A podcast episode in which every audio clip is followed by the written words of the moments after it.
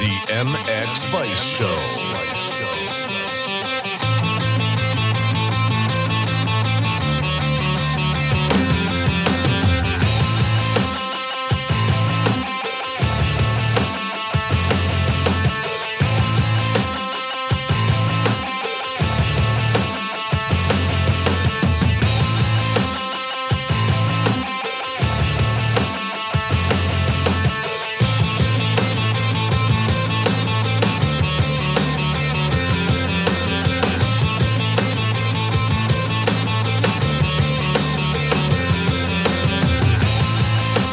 To episode 48 of the MX Vice podcast show. I'm James Burfield, and with me in the hotel room is Lewis Phillips, editor of MX Vice. Today's show is brought to you by Fly Racing, Leatt, Planet Motor Holidays, Yoko Europe, Prox Racing Parts, Technical Touch, Hinson, KYB, Seven, Evenstrix, Kawasaki UK, and Talon Engineering. As you know, Fly Racing have been supporting us this year. Fly Racing's redefined expectations in safety and performance with the Formula helmet. Tested on the most advanced equipment in the world, the Formula helmet's overall performance is best in class in both high velocity crashes as well as rotational and low speed impacts. Featuring Rheon technology, Conehead EPS, and a 12K carbon shell, the Formula's Advanced Impact System, AIS, introduced a new approach to both protection and weight reduction.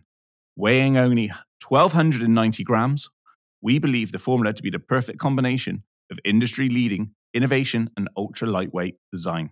Simply put, the Formula helmet has changed the game. As always, a big thanks to Fly Racing and our sponsors. Interesting, we do have uh, a great competition coming up where you can actually win a Fly Racing helmet. So uh, we'll stay stay tuned, keep and we'll keep you posted. Lewis, Hello. look at us both in the same room. Yeah, um, I think I just fucked up your introduction. I stood on your wire and the headphones started going mental, which which means I think that I might have caused some issues with your introduction. because but I think it might be fine. So I think we continue. Brilliant. Brilliant. This is absolutely brilliant. Um, The headphones were going off as if someone had let off a firecracker. But I don't know. Oh, I don't know. This podcast is going to be hard because I'm constantly watching whether I'm in the green, yellow, or red zone. But it's fine. I'm quite enjoying producer role. Obviously, you've turned up and done fuck all as normal, but I'm quite Wow. enjoying producer role. well, he makes one mistake and, I, and he gets all aggressive with me. It's actually been really good to be back at the races. Um, as everybody knows, I've watched uh, the last 10 or so GPs uh, from the comfort of my home. And it really did make me think when I stood in pit lane and, and watching a racing about how different being at a GP and watching a race is and, and seeing the track and everything else compared to being at home. It really doesn't give you just like does it doesn't the racing doesn't get the justice it deserves the you know the conditions and everything else the track uh on wednesday was just so so rough um the riders done so well in uh, uh, there was a lot of mistakes and everything else but I was the mistakes from what i seen was literally just because the track was so tough So you basically realise that everything you said on the podcast lately really has been bollocks. uh, i do that anyway so Oh. I'll tell you what. I have done a phenomenal job with the producing of this Oh, podcast because I'm watching the levels here and they are perfect, I reckon. Like, you stood on the wire so how perfect is it, you idiot yeah, that was a mistake. Um, and also, you need to watch out because your wire is actually really up. Maybe you stood on your wire because it's all by your foot. Your wire isn't actually near me. no i, I didn't stand on anything Okay. should, should we talk about motocross Yeah, that's fine. why we're here Yeah, I'm just preoccupied because I'm a producer. It's fine. well i asked What? Well, we were talking about Lommel Wednesday. You know the, the thing that Oh, we're here yeah. for. Um, I didn't realize you asked me a question. You just were going on about how great it is to be. Well, no, I was asking a question. I was just talking to you Oh, about. you Yeah, know, this is my like 70th GP in a in like a month. So I'm. I, I don't even. Should we, should we start the podcast show now then? Because it does like you seem like you want to talk about it. No, it's fine. Let's talk about it. What do you want to talk about?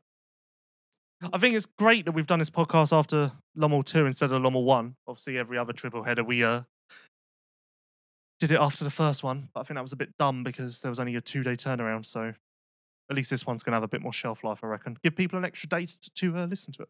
Okay. Well, thanks for that. Yeah. Um, what did you take from this week's racing? over Um, the two legs. Oh, I know what I've taken from it. It's over. It's we may as well just give up. And you think close the the championship championship's done? Yes, so uh, it's ridiculous. It's over. I don't understand how we've gone to this level so quickly. Because what I think before. So you think What- Gajser and Vialle's got this Oh. wrapped up already? Oh yeah, I've already made him a trophy. I've already engraved their names into it. Not that that's my job, but I took it upon myself to make that happen. Going into Spain, it was an 11 point gap. That was three rounds ago. Now it's 50 something. Mate, well, Vialle's 62, but that's been over for a long time. But the MXGP title fight was 11 point difference going into Spain. That was a week and a half ago. A week and a half ago. And now the difference is 55 and that was a week and a half. In a week and a half, the gap has gone from 11 to 55, and no one's DNF, no one's crashed out, nothing like that. So it's over. It's ridiculous. But um, I'm now remembering everything that I wanted to say on this podcast because I have completely uh, figured Gajser out.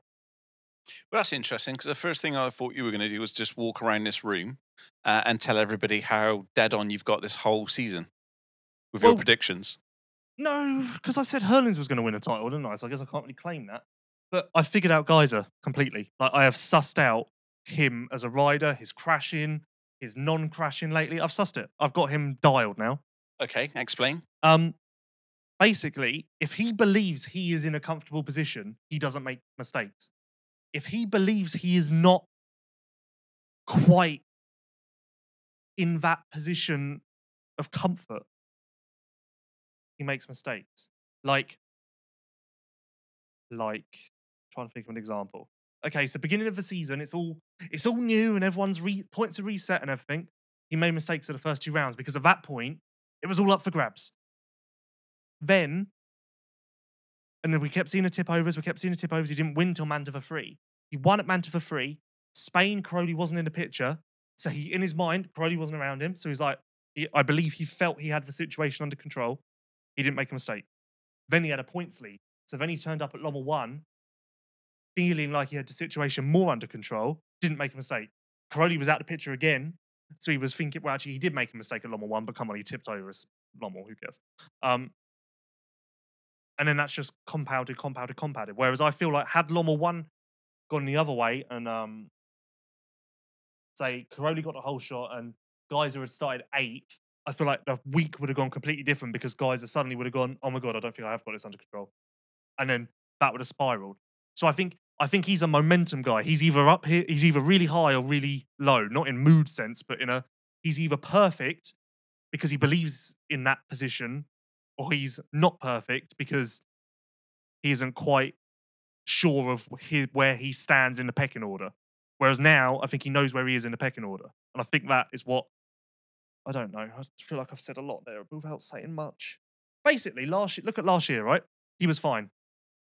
Once he got, once Cairoli went out, he didn't make a single mistake. He reeled off countless wins in a row. Why? Because he looked around and he felt like he had the situation under control. Herlings came back. He started making mistakes. Why? Herlings was back, and in his head, suddenly he wasn't quite sure where the land lied and whether he had the situation under control. But that sounds a little bit more like pressure than anything else. Well, so when I- the pressure's like- on, he makes mistakes. I feel like what I've actually done there is just explain a normal situation with a normal person in every in ever in any sport or any walk of life.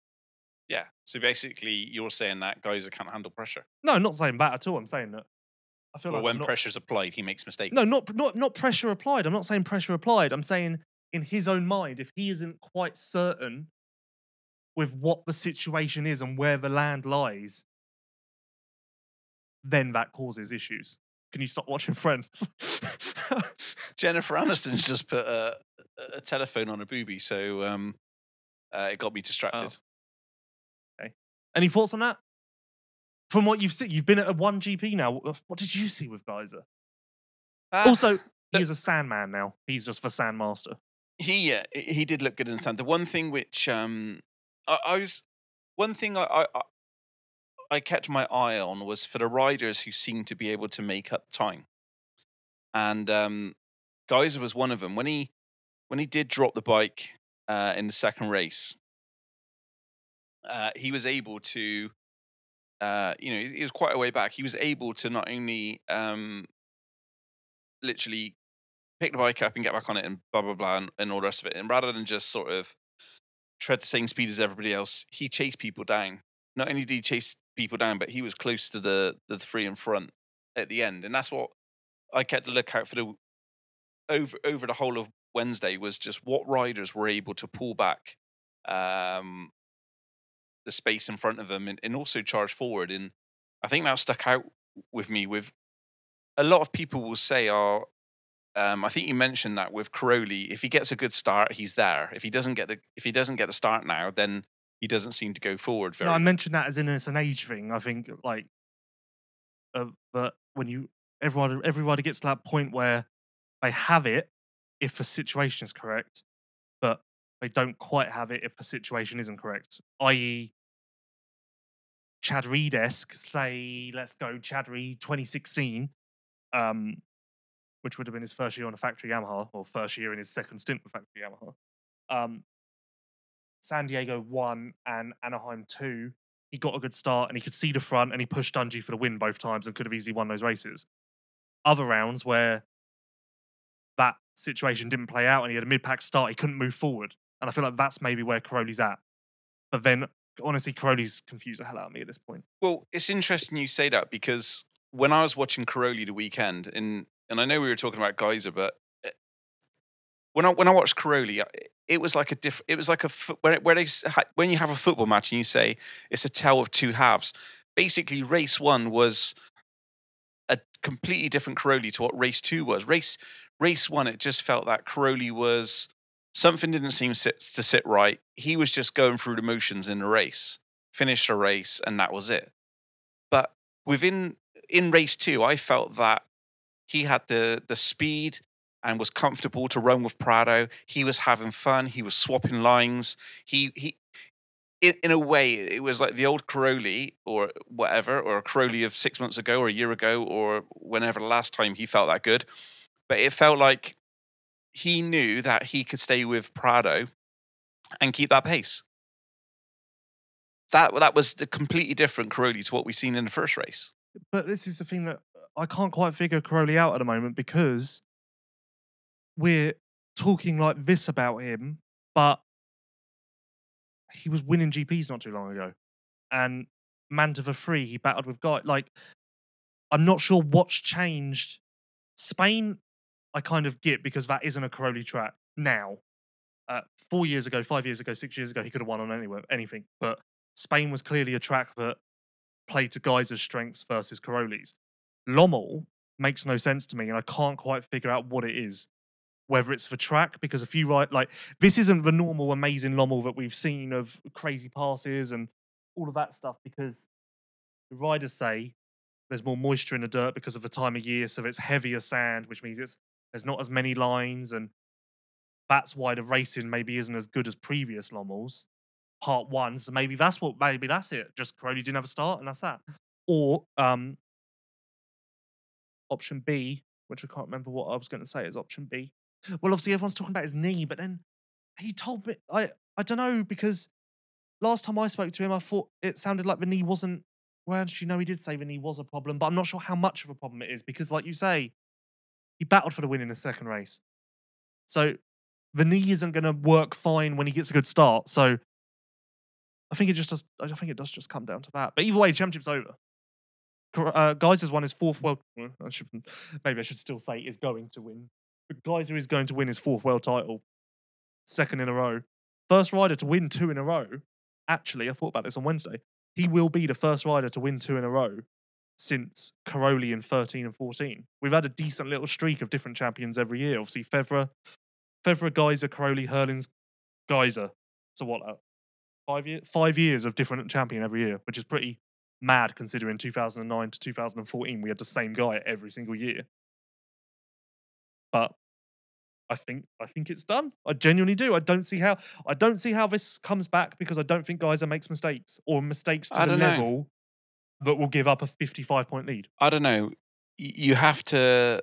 I mean, we see, we've seen some crazy things this year, and and these tracks are you know are tough, and the riders are at different speeds, and they're willing to um, take chances. We've still got four rounds left. We've got a triple header in Italy. Anything can happen. You, there could be one DNF, one crash. I don't know, think that's enough. I don't think one DNF or one Ma- crash is enough. maybe not, but all I'm saying is that I don't think you can count anything out at the moment. It's just, yep, he's in control. And what you've just said is when he's in control, that's when he makes less mistakes. That's when he's at his best. Yeah. Yeah. So um, it all depends on whether he, you know, uh, something happens and Cairoli's able to assert some pressure on reducing the points. That's what. That's the time which, um, from what you're saying, is going to be the time that's going to affect Crow. Uh, is going to affect Gajser the most. But um, forget Gajser. Forget Crowley. Wh- What's this?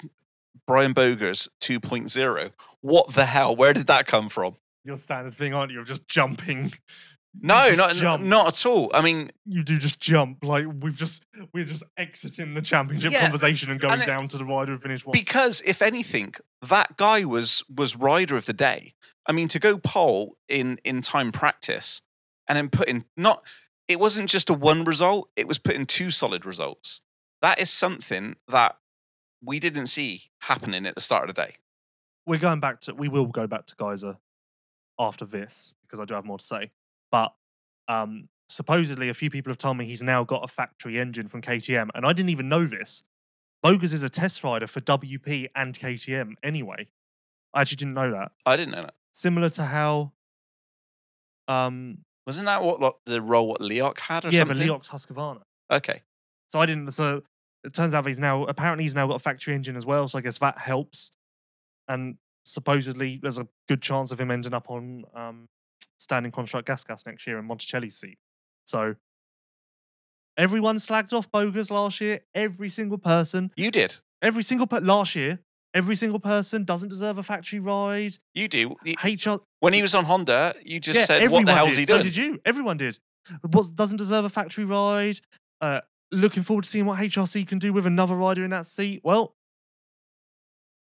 had this been the last two years, HRC would have gone one-two in time practice with Bogers and Gajser. So I guess he's making everyone eat their words, and this is a nice little thing for him.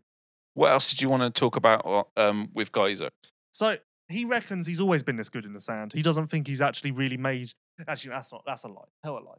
He's he reckons he has made improvements lately, but he's always been better in the sand than people think. In his own words, he would just come to the Lommel GP and get psyched out, which I felt was a pretty big admittance. What, as in got intimidated by the rest of the competition? No, got, I got intimidated by the situation and the track, and so, but that doesn't seem to be happening. But now. that sounds like self doubt. Yeah, I'm sure uh, he's never. He's never. He'll admit. I'm sure he's not the best sand rider in the field, and I'm sure that the win. You could tell when he went two two to win the GP last year. He was so happy. He didn't even win a moto, but he was so happy to win the GP at Lommel, and I think that we are seeing the after effects of that now this week because I think that's flicked the switch for him, and he suddenly thought, you know what, I can do it at Lommel, and I genuinely think that shows in his riding now. And he, don't get me wrong, far and away, he is a better rider at Lommel this year than he was at Lommel last year. So I think a lot of credit goes to that bike as well. But again, maybe we should have seen this coming because he was good at Valkenswaard as well. He pushed Herlings there, which no, again, no one saw coming. So right now, it's hard to point to a fault in Gajser's program. Does that mean that had Herlings been here, he'd be running away with his thing still? No.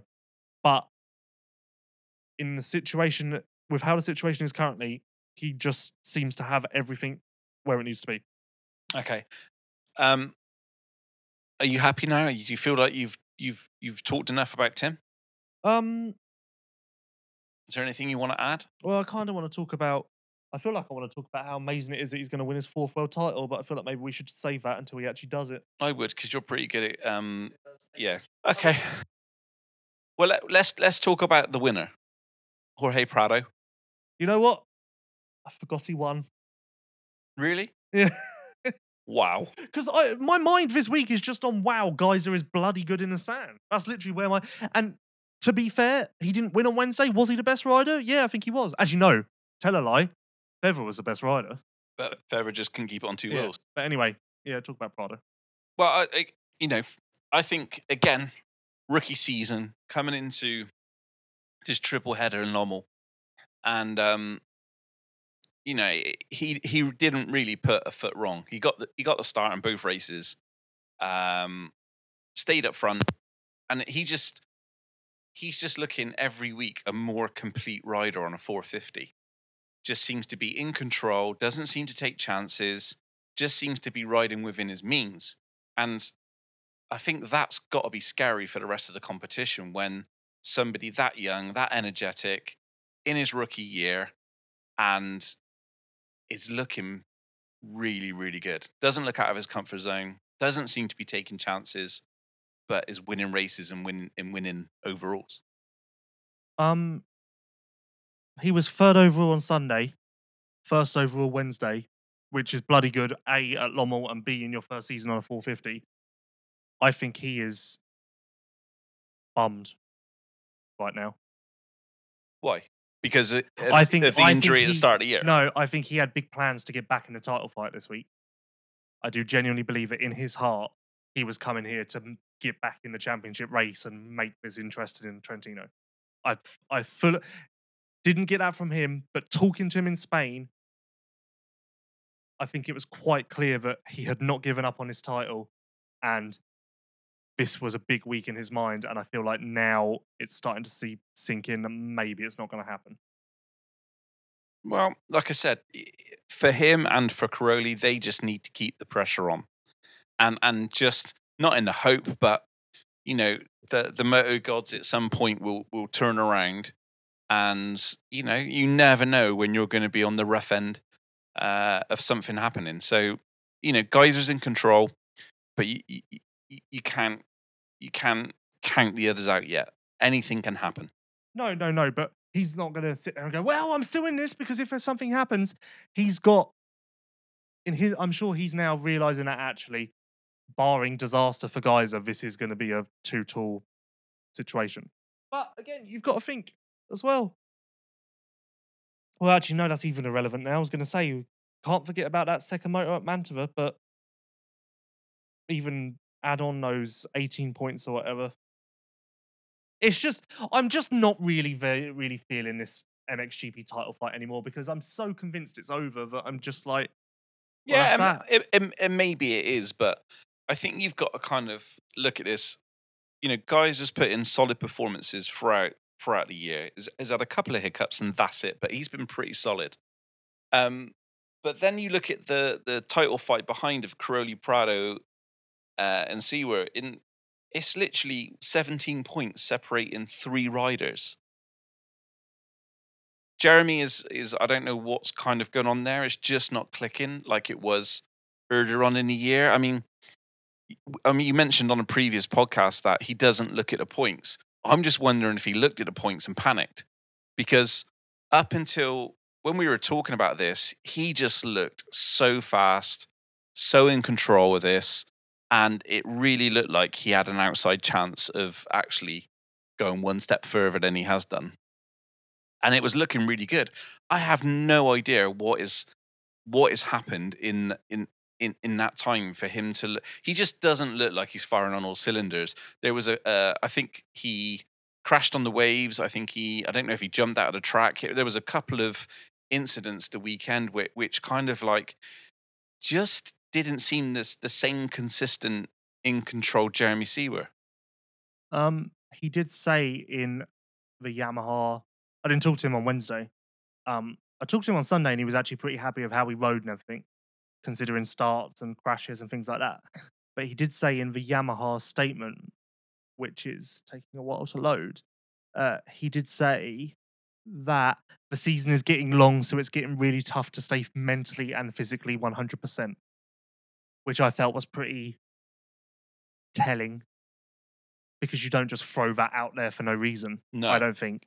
no. So, I felt that was pretty telling. So he's But- mentally tired. no, he's been all right. He's been all right this week. You've got to remember, he's not a Lommel guy. Like you would put Cairoli.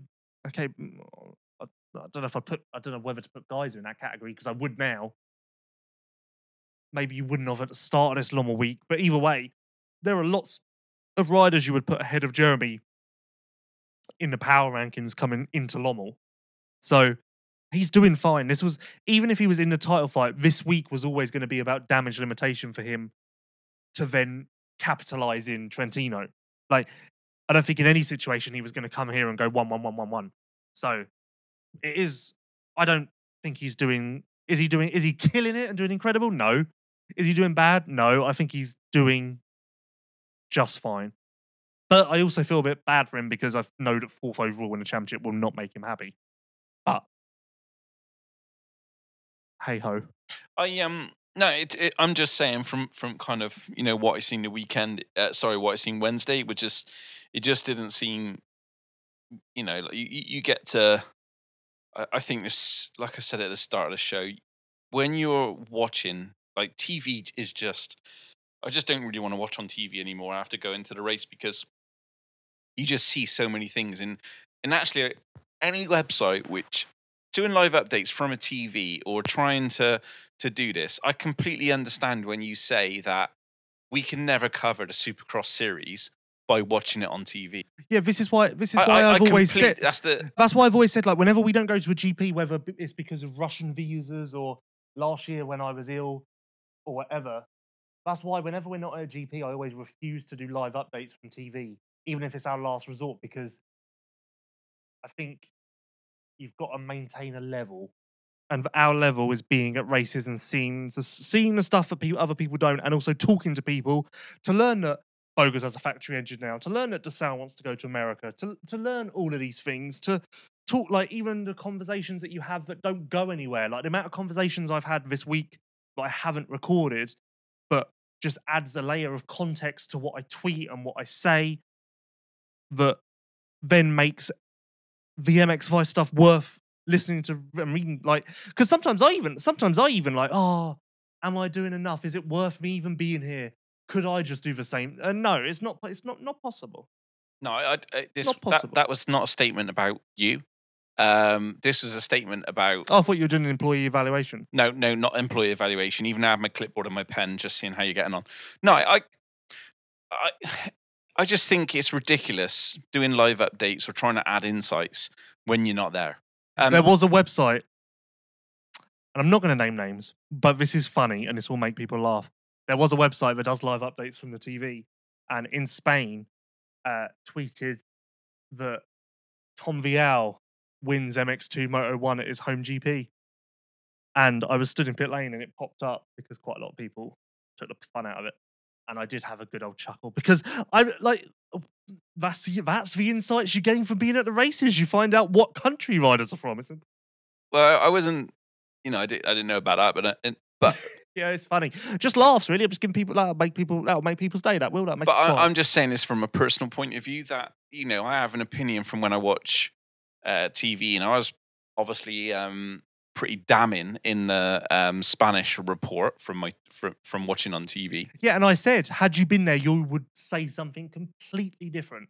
Yeah, and I, and I take my hat off because being in Lommel, I learned so much. And forget what's happening with you know whether Bogers is on a you know factory engine or anything else. I'm just I'm just talking about the track and the conditions in uh, the lines what are available and um, you know chatting to the riders and listening to them and stuff. I and, and it's just it was just so different, so so different. And it's hard to put my my finger on it, but it's just like being there and and understanding in it just makes you it just make gives you a different opinion a different completely different opinion on everything so yeah i was pretty um i was yeah i was i was pretty negative toward towards spain and, probably i was right in, in in some aspects but i've got to be honest um, it was a bit of a wake up call for myself by being in Lommel and just seeing seeing the track and seeing how tough and, and just how rough it got. Just literally the straight in front of pit lane,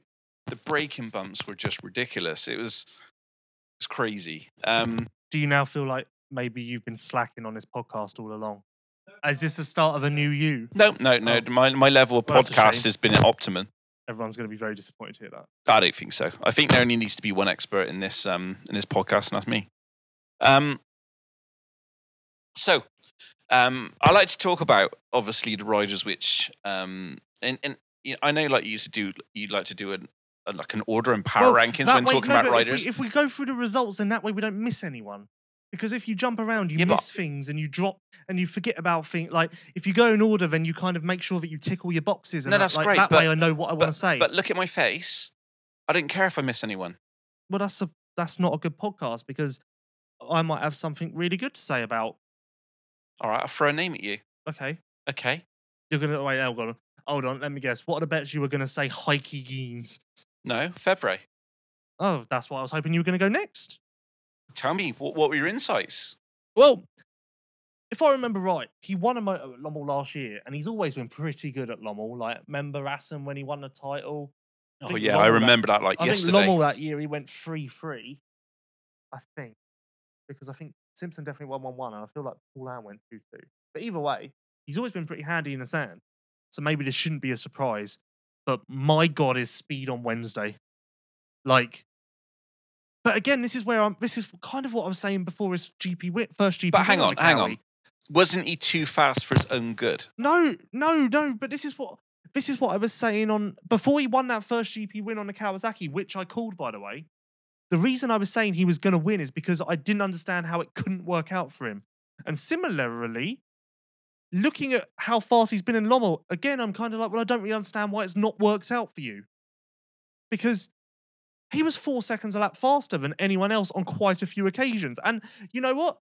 To that point as well, um, tip of the old hat, Sakamoto, after Gajser had that crash and was coming through the field or whatever, uh, last couple of laps, penultimate lap especially, he was three to four seconds quicker than the top three.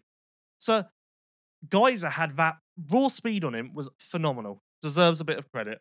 Can't believe he didn't get on the podium. I think he was quite pissed off after that second moto. Um, yeah, it was impressive stuff. Impressive stuff. Yeah, like, I, I agree. The speed was there, but but wow, quickly it can go quite wrong. But um, to that point, uh, second to last lap of the second moto, uh, Prado did a 209, Cairoli did a 209, Febvre did a 208, Gajser did a 205. So Gajser isn't just lucking into these results at Lommel. He has genuinely got some, is packing some speed in the sand. Yeah, he, he, uh, the last I think last four laps, I think he was carving off a couple of seconds each lap, wasn't he, to close down? Yeah, I was, I'm impressed with Gajser. I genu- I genuinely take my hat off to his improvements in the sand and how he is handling this situation because no one had predicted this.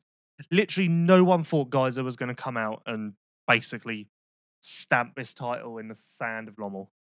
So fair play to the guy. Okay. Uh, what about your friend Gautier? Oh, my friend Gautier. Um, well, he broke down crying, which is new for MXGP. We don't have that very often. Motocross doesn't have that very often. But unlike Michael Essie after that heat race in at Anaheim 1 in 2014, Gautier actually cried for like a very legitimate reason. Um, after that motor win on Sunday, he broke down in a press conference, like visibly broke down crying because shock, he broke his back in May. And I don't even understand how that stays a secret. But actually, this goes back to what I was saying um, last week. I think I said it on the podcast. In America, so much news and rumors get out because there's gear guys and mechanics, everyone speaks English, and there's just all these things, people around, so news flutters around. Whereas GPs, we don't have that. So guys, are- uh, guys, so Paulin can somehow break his back in May and keep that a secret.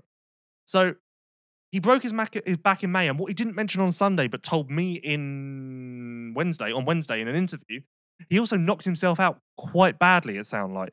So I think it really did set him back mentally. It, it like it sounded it almost the way he, described it to me, it almost sounded like the knocking out was more of a scare than the back because he genuinely said like he didn't know where he was or anything. So he kept that secret. His race mechanic didn't know. It, he- the team owner knew. The team manager knew. His training mechanic knew, presumably because he was there that day. His race mechanic had no idea until Gautier said that at Lommel, which, yeah, that, okay, that's typical Gautier because he is a secretive guy.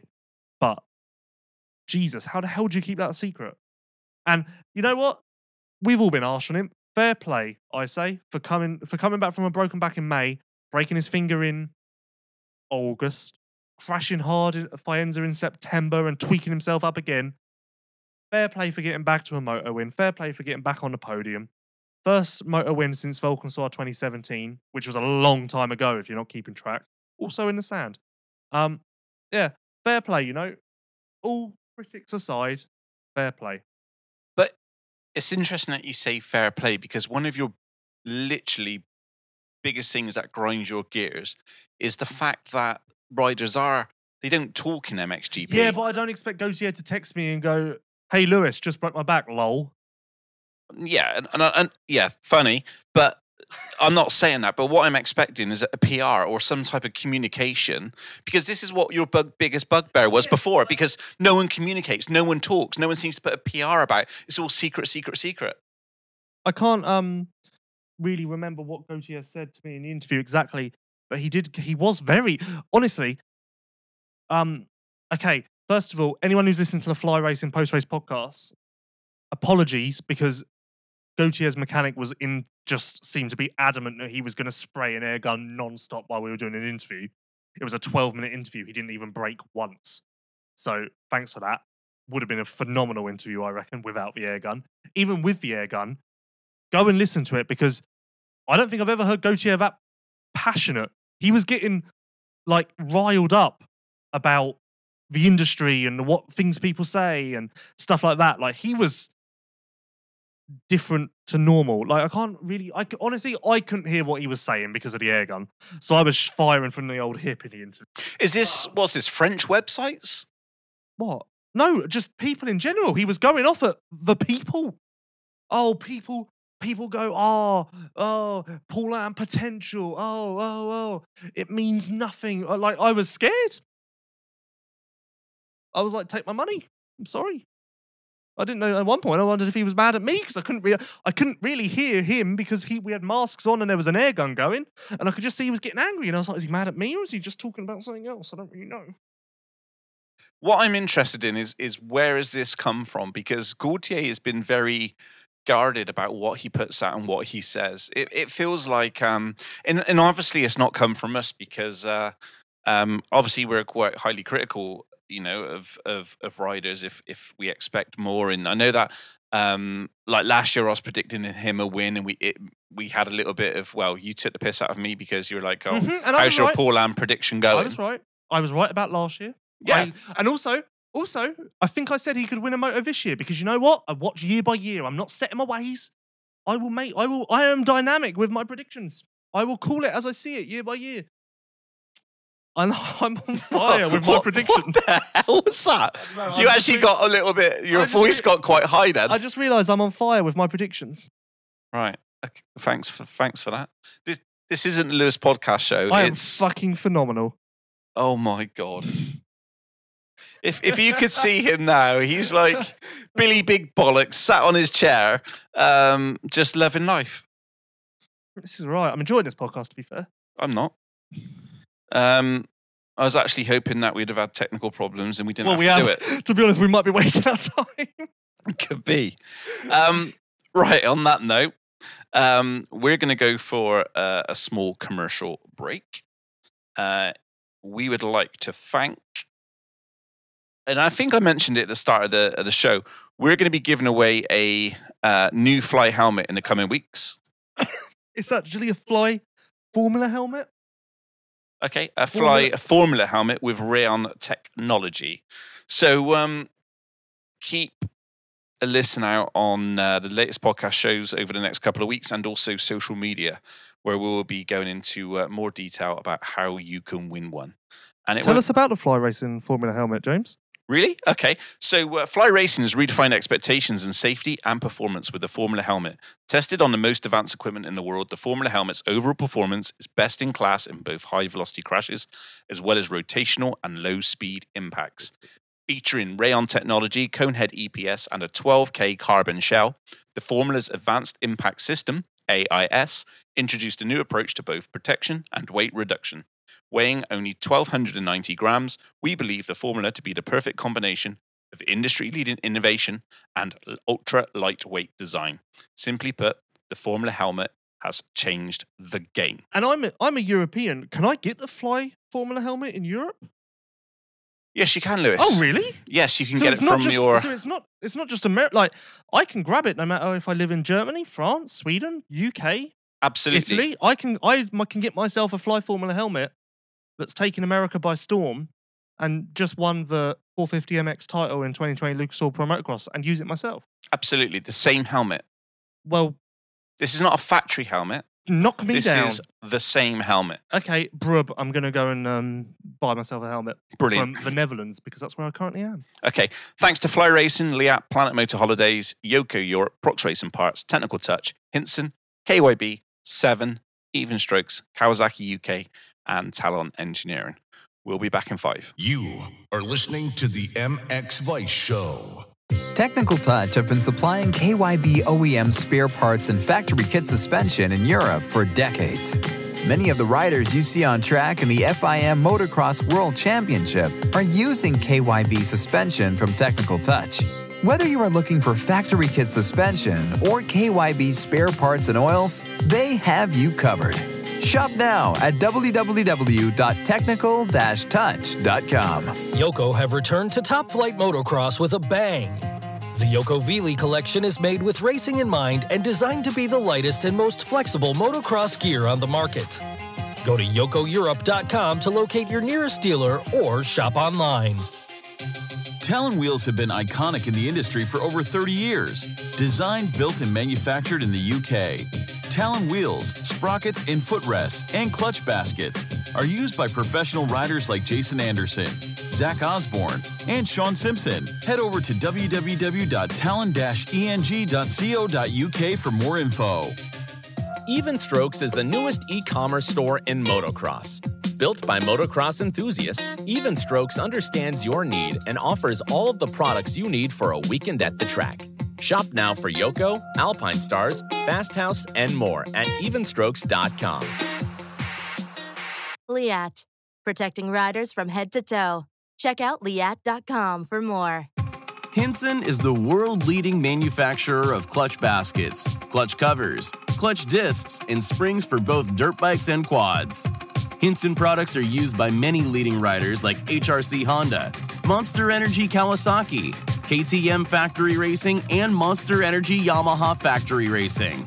Shop for Hinson products at technical touch.com. The MX Vice Show. Welcome back to episode 48 of the MX Vice podcast show. Hope you. Uh, oh, God, Lewis is touching something. That's fine. And it wasn't me. Anybody gets any ideas, he wasn't touching me, even though we're in the same hotel room. With an air oil separated closed cartridge design that is well known in the MX world, the KYB factory kit suspension from our friends at Technical Touch was perfected on one of the toughest tracks in the MXGP series. With all anodized internal parts and DLC coated inner tubes, internal friction is reduced to the minimum. By adding a mid speed valve, the KYB factory kit spring fork can be adjusted over a much broader range. One of the extra features of this factory suspension product is a custom spring collar, which provides more front wheel control and increased comfort on jump landings. You too can experience the best in off road suspension that is used by the likes of Jeremy Seewer and Ben Watson. Head to technical-touch.com forward slash KYB hyphen factory hyphen kit hyphen suspension hyphen info for more information. I did actually take a, a trip to Technical Touch today. Always good to pop in and uh, see the guys there. And uh, if you've never been, you kind of walk in and you've never seen so many Everts shirts up on the uh, up on the walls. It's a really cool place. You go in, there's obviously all the new Yoko kit and in uh, and all the suspension parts, Hinson, X Trig. Just it's just such a cool place. At the back is is all the where literally they do all the suspension and everything else.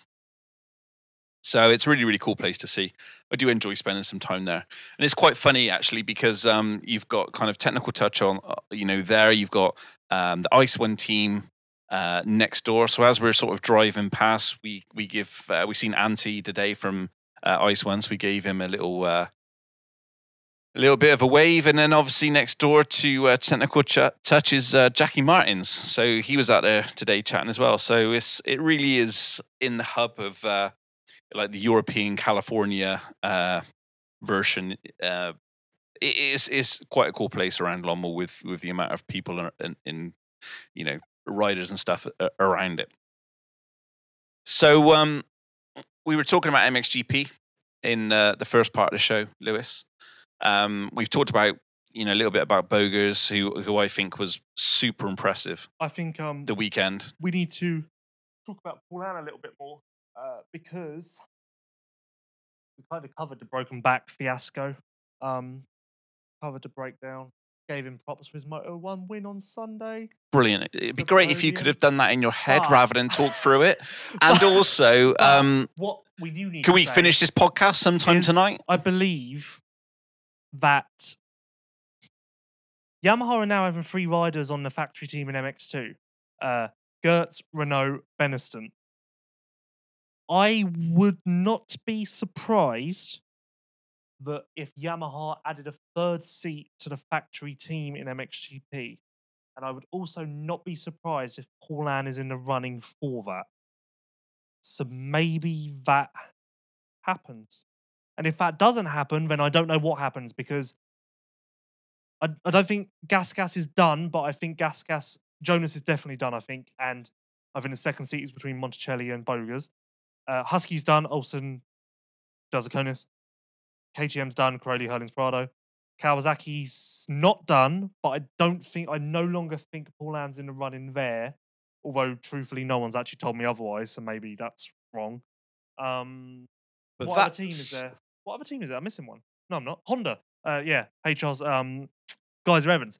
So I feel that is probably his best shot at um, staying on factory equipment, but then maybe that doesn't even happen. Maybe they don't even add a third rider. So you don't think Paul back to Kawasaki's a thing? I don't well, no, it, it was a rumor. I just don't feel like I've heard anyone say that lately. So in my head, I've kind of gone, well, it's probably not happening. And also, I know some other stuff that makes me think otherwise. Okay, but when you may s- know who's got that ride. I'm not saying I can't say though. when you start looking at the the Wilvo uh, factory Yamaha team, I'm at wait, hold on. That was a dick thing to say.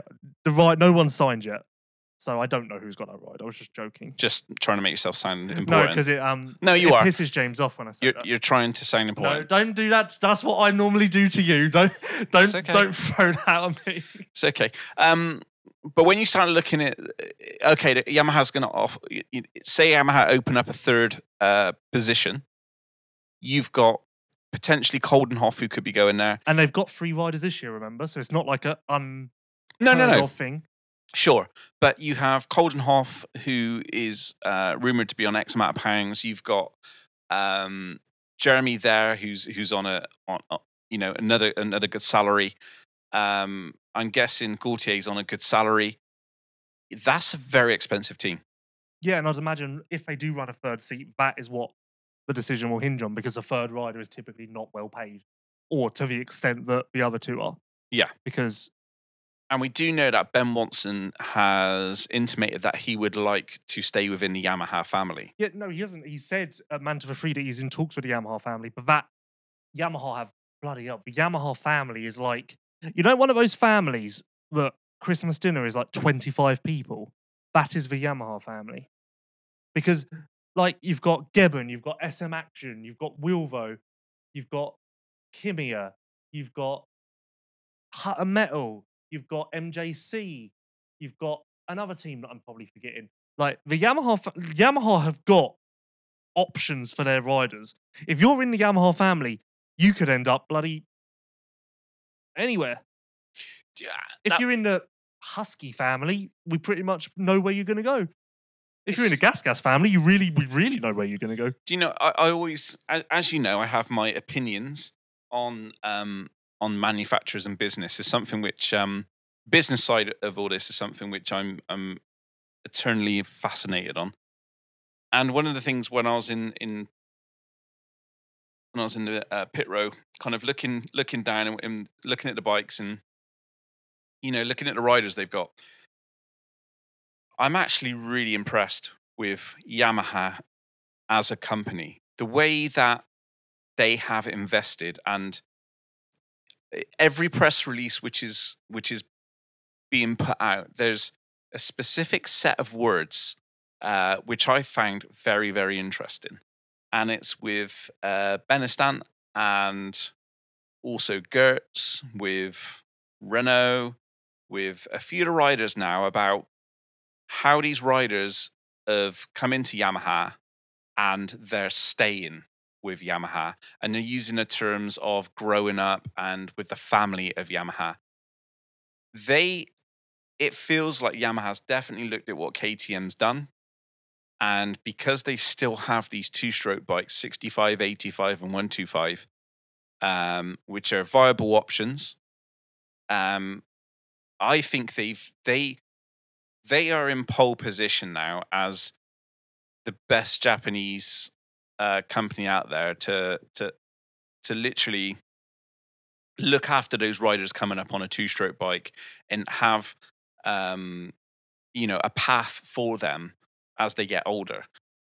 I, I, I actually got to tip my um my tip my hat to uh, to Yamaha, even though you know I'm Team Green, um, because I think it's it's really cool to see. And from a business point of view, they really are trying their best to take it to KTM. Yeah, the best um, way of looking at that is 2012. The team was really like Yamaha and MXGP was really probably at the lowest point. Like Everts was long gone at that point. Coppins was gone. Frossard was great in 2011, but had injuries and problems in 2012. Roelants wasn't really doing much in his first year in the class. Like Yamaha in 2012 was, or 2013 actually. Am I thinking 2013? Yeah, I'm thinking 2013 because, yeah, sorry, 2013. Yamaha in 2013 was really at a low point in MXGP. And to think of where they are now, seven years later, it is pretty mad. Um, because again, think about it. There was a while where they lost Monster as a title sponsor. The factory Yamahas were just blue with no sponsor. And that was because there wasn't really anything going on there. Like there was no step um pyramid system. There was no wins. There was no podiums. There was there was nothing.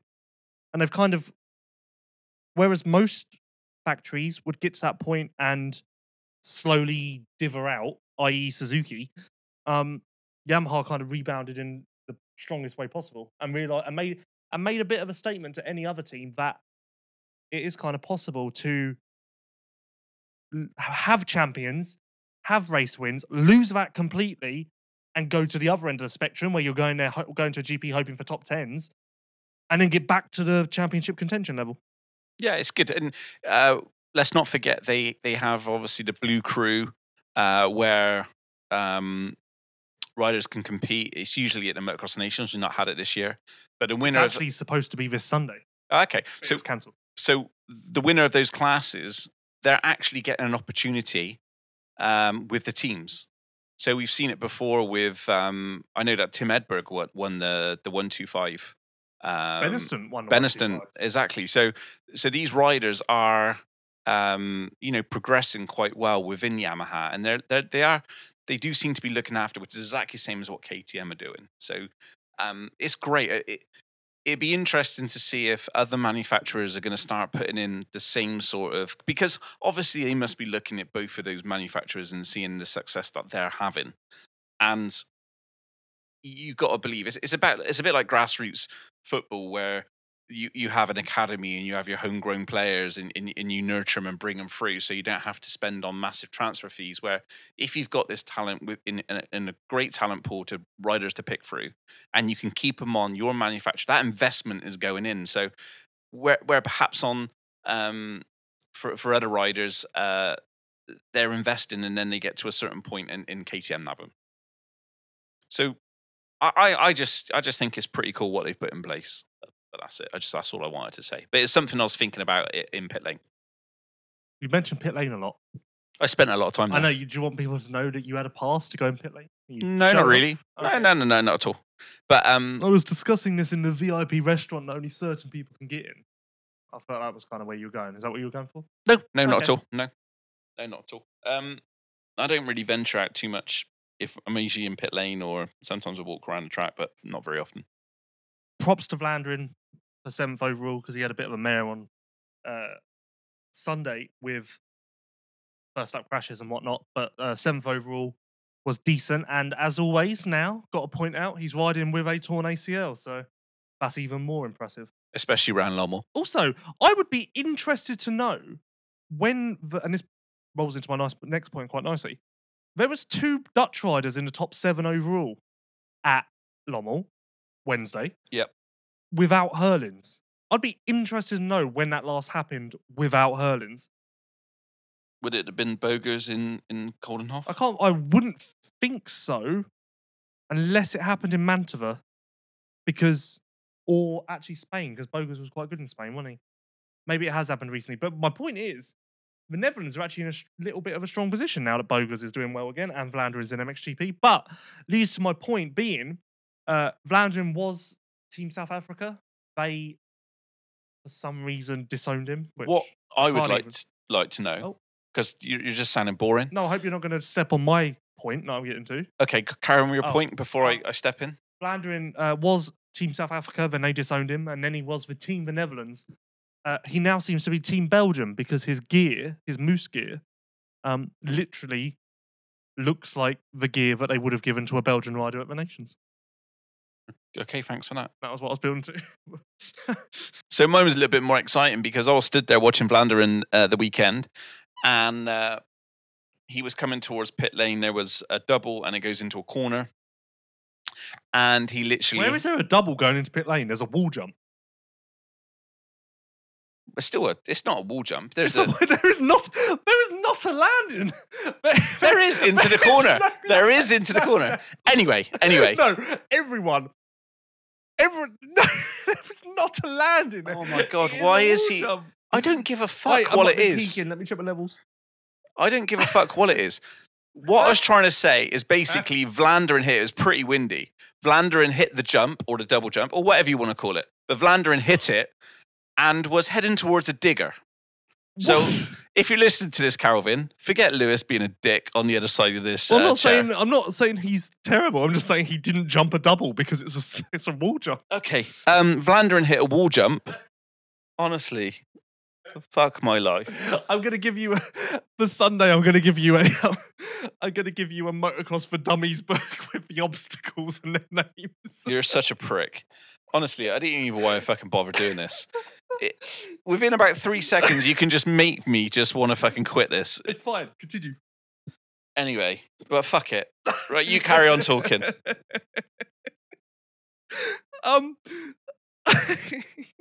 no, continue. No. Because you had a point to make about No. Blandering. No, Oh. no, you carry on. Um. fi- final point on Vlaanderen that I wanted to say. He very nearly didn't have a ride in MXGP this year, and he is now proving to be a top five contender and all of that. Mental that we almost like he almost wasn't out there this year, and we almost lost this rider that now appears to be a major part of the future of the class. So just mad we almost got to that situation. Ha, James. I'd just like to say that Tottenham are winning 2 0 because Lewis has pissed me off so much that I'm now going to watch football. Don't. This is a podcast. We're having fun. This is not fun. Okay, we'll go back to having fun. Desalle. We need to talk about Desalle. I feel like we are literally talking about every rider, but soon we're gonna miss. Soon we're gonna miss riders. Soon we're going to miss the fucking. The battery's going to run out on this because you just want to No, talk about I'm- every single No, rider. I'm not talking about every single rider, but it just turns out that the top eight riders all have a thing to say. After this, I ain't got much to say about anyone else. Well, you have you had an emotional connection with the Zelda weekend. I fully expected Zelda to He come out is an- swinging. Shut, he- shut up! I expected Zelda to come out swinging. This is last couple of GPs at home. I thought he really was going to like surprise everybody and go podium, and I don't know. Don't know- Just yeah, but I don't know. Just like what was he doing? he's not. Um, he yeah, but he he's not a stand. He's a hard pack specialist in a way. Wait, he's lived in Belgium for a while. You would have thought he got used to it. No, he lived in Belgium for a while. He's Belgian. Exactly. okay. That was me being. Oh, oh my god! This is what happens when Um, you when you do a podcast with um, somebody who's got autism. I can say that because my daughter's got autism, and I'm able to spot the signs. and I can, yeah, legally, I can say that that was a false statement. it's um, it's not, No, folks. he's on the for- For spectrum. whatever reason, he's always been a hard pack specialist. He's never been a Lommel guy. Um, Maybe he should go there a little bit often. I don't know if I don't know actually know what part of Belgium he lives in. Is there because he is a French speaker, isn't he? So where is the French-speaking part of Belgium? Is that Lommel? Yeah, I would what say. ne- language are they speaking Lommel? I would say near the French border. Well, I'd imagine it's Harpac round there, wouldn't you? I don't know. This is not something we're qualified to talk about. No, no, it's not. Fucking hell. Um, What a shit show. I'd like to Anyway. apologise to all my sponsors. all, all mine, all, All my all, spon- all our sponsors. I I just have to say that this last five minutes has not been good for the levels. as It's- a it's producer, as a producer, I'm very concerned I don't, about, know my about the, levels. I don't know about the levels. I- I'm on about the quality levels of this podcast. Um. Anyway, um. So Desalle's retiring at the end of the year. Mental. Uh, it's now come to fruition that he would. He. I think we said this last week. His statement said, "I'm retiring from MXGP." It never said. We said this. I'm pretty sure. He- Yeah. It never said motocross. We said he would be doing a, maybe a national series yeah, and blah, blah, blah. races Yeah. or enduros. Turns out he has a keen interest in going and doing a full outdoor season in America. So much so that like he's putting it out there at every opportunity. It seems. Um, obviously, what it would be a film ride, and two questions that I wanted answered, so I asked them, as is my job. Um, one, obviously, he's retiring. So, what's going to happen if he gets a filling ride? Is he just going to be sat on a couch for seven months? He said he's going to continue to ride and continue to train so that if a last minute filling ride comes up, say a rider gets hurt at the last round of Supercross or whatever, he'll still be ready to jump into the position. A. And B, I keep doing this. I don't think I've got a B. Um, yeah, but no, that's what he's that's what he's after. And also in the interview, he said that he did have an offer to do outdoor only with RCH in 2014, uh, but he turned that he turned down, which he doesn't regret doing. But all through his life, the USA has been on his mind, so he'd like to tick that box and actually just have a fun, enjoyable season over there. I think um, uh, he would be really cool joining Max at HEP. So if Max is at HEP next year, then it'd be really cool to um, for him and Desalle to be riding outdoors. I can confirm that that will not happen. Okay, thanks for that. I would imagine that his best. So is Max coming back then? no, no, no. Oh God, you've really. You, no, Max isn't coming back. Max is committed to Supercross. I think that's quite clear to everyone by the bloody fact he's posted videos of him riding Supercross. Never say never. Um, what was I going to say? Well, oh, you just I would imagine that Desalle's best. I said I, what I said when I said I can confirm that is not going to happen. I meant that Desalle on HEP. Now, Desalle won't. I'd imagine De- Desalle would never be on HEP. Um, okay. I'd imagine that Desalle's best opportunity would be JGR because s- always need to seem to need a fill-in rider first of all because they just seem to have the worst luck with injuries, and that just seems like the most natural fit because I can't imagine a situation where he'll ever get on Monster Energy Kawasaki in America. HRC, nah. Um, Yamaha, nah, because they've got guys like Craig who they bump up. Like, if this happens, I feel like JGR will be the one. And the weird thing is, we have no idea if this will happen. It will be like, well, let's check in the week before round one, 2021, and we'll see if there's a spot that needs to be filled. But it is highly likely that you will see him around in 2021. Cool. Um, Also, in said interview, Yep. he I asked him because I don't interview Desalle regularly, so I didn't want to go in too harsh. well, he's never usually got anything he wants to talk about. no, he was very chatty.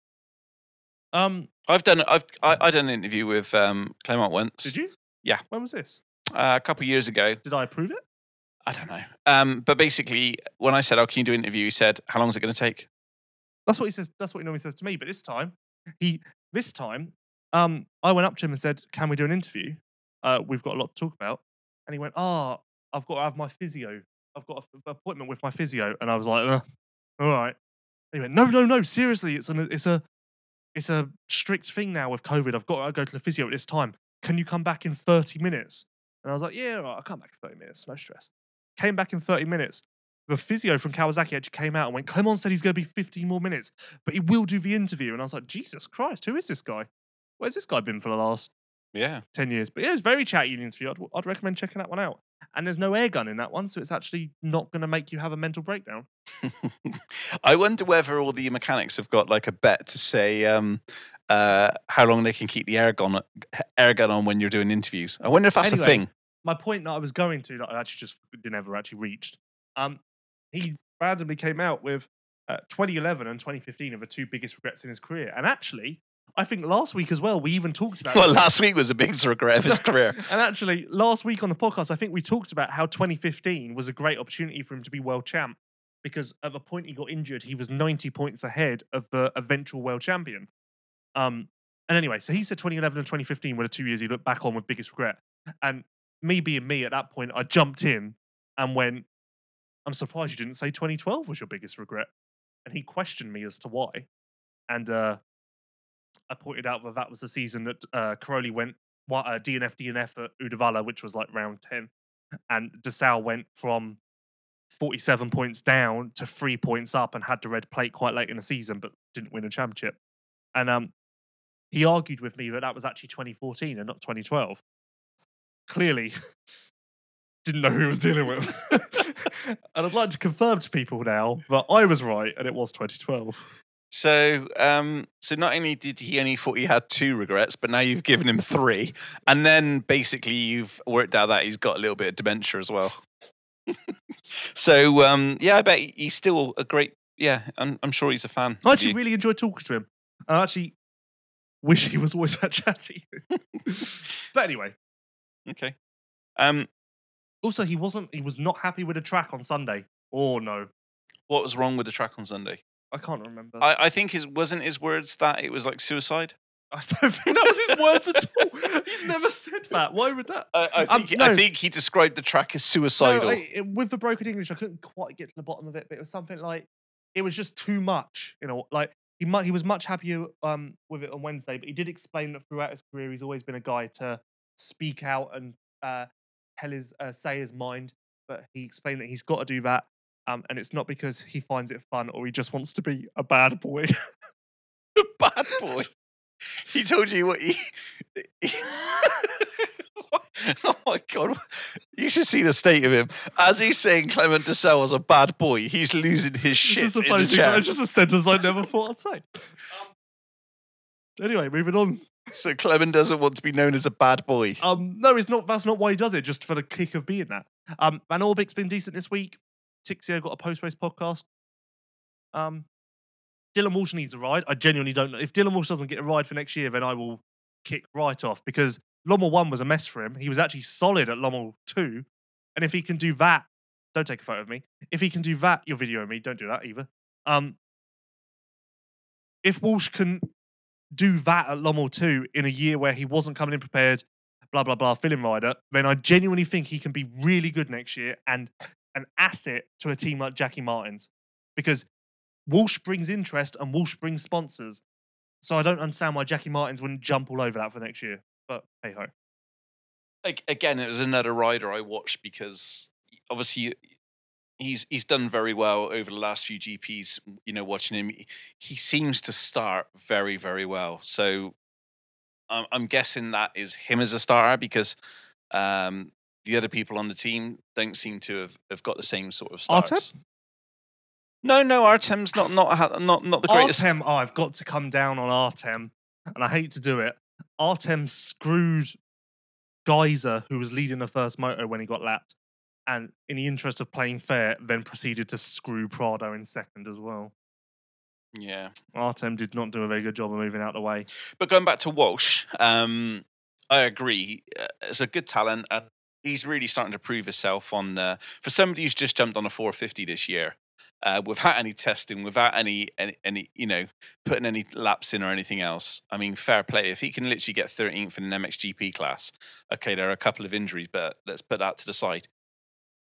What he, he has got the talent, and, and and he's already shown that he can put, put the results in, and we've already seen multiple times of him up front this year. Okay, he's had little uh, little crashes and and you know little incidents that you know. Let's not think about that. Let's think about you know what do they say? You can work with speed. Yeah, that's what I say. Thanks for that. Um, okay, can we? Is it? Can we? Can we move off of MXGP Um, now because it's getting late? We've yeah, not even done MX2 Uh, yet. Let's talk. We're not doing that shit game again, are we? Let's just talk about. Are Brent we doing Van that game? Uh, maybe. Let's talk about Brent Van Doninck. You haven't even got any questions, have you? Uh, No, you haven't. Let's talk about Brent Van Doninck. Okay. Brent Van Doninck. Uh, he also needs an MXGP ride, but I don't think this week's going to be enough. This week he's been really good, top ten guy. three motos. were He was going well, hey, before the four. DNF. Yeah, he, it would have been another top ten guy in the fourth moto of the week, but his bike broke, and I feel like people won't give him the recognition or the credit he deserves because it's sand. But I feel like people would just go, "Oh yeah, it's sand though." I feel like he need if he wants to get a ride, he needs to find a way to get to Trentino and prove himself on hardpack. Uh, little side note: in if you listen to the post race podcast, the Fly Racing post race podcast from Lommel One, um, he talks about a deal that didn't happen for Lommel, and it never he never actually mentioned what the deal was. Uh, he was in talks to be a fill-in on uh, Ice One for the Lommel week, but it never came together. So there you go. That's what you're talking about there. I, I reckon we're done with MXGP now. Thank goodness. Right, are we doing this game? We're not doing a game. Um, Because if we're not doing a game, uh, should we do some Ask Vice questions and then do MX2 after? ask Vice anything. Whatever. Okay.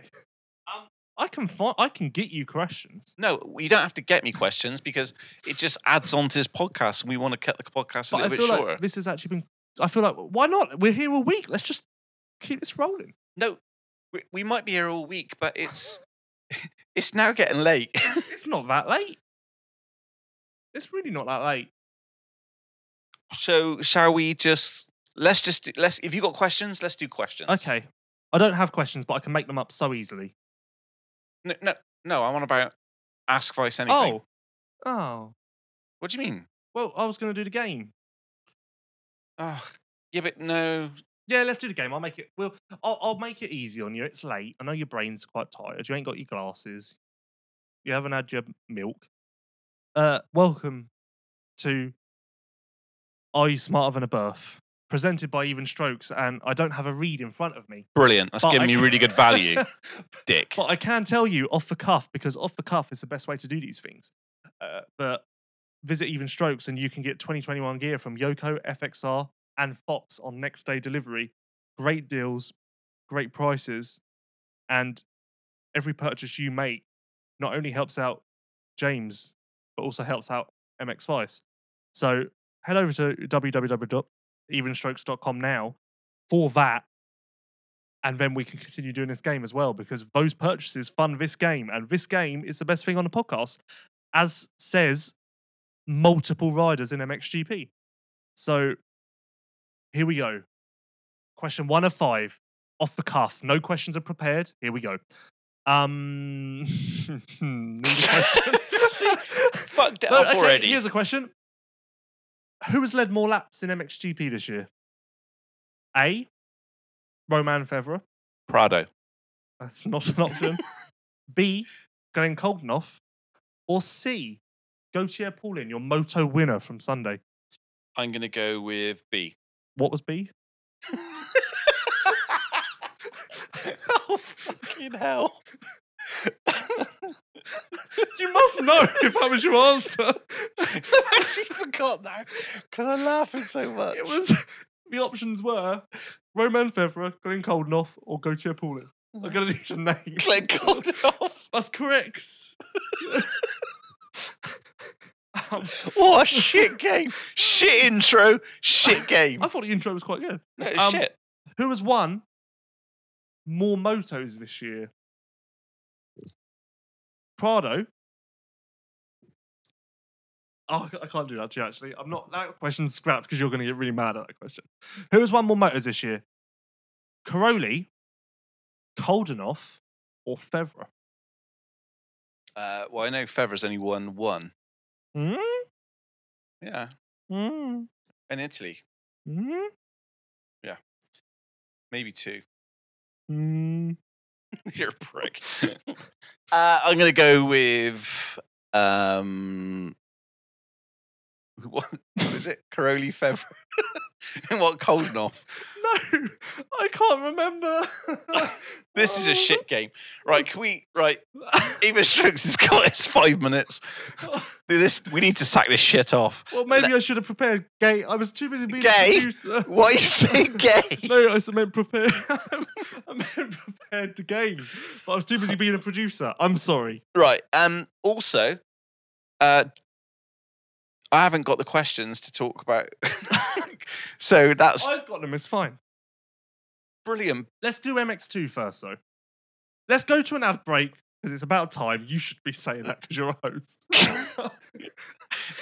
Let's go to an ad break and then we'll come back with MX2 and then we'll do questions.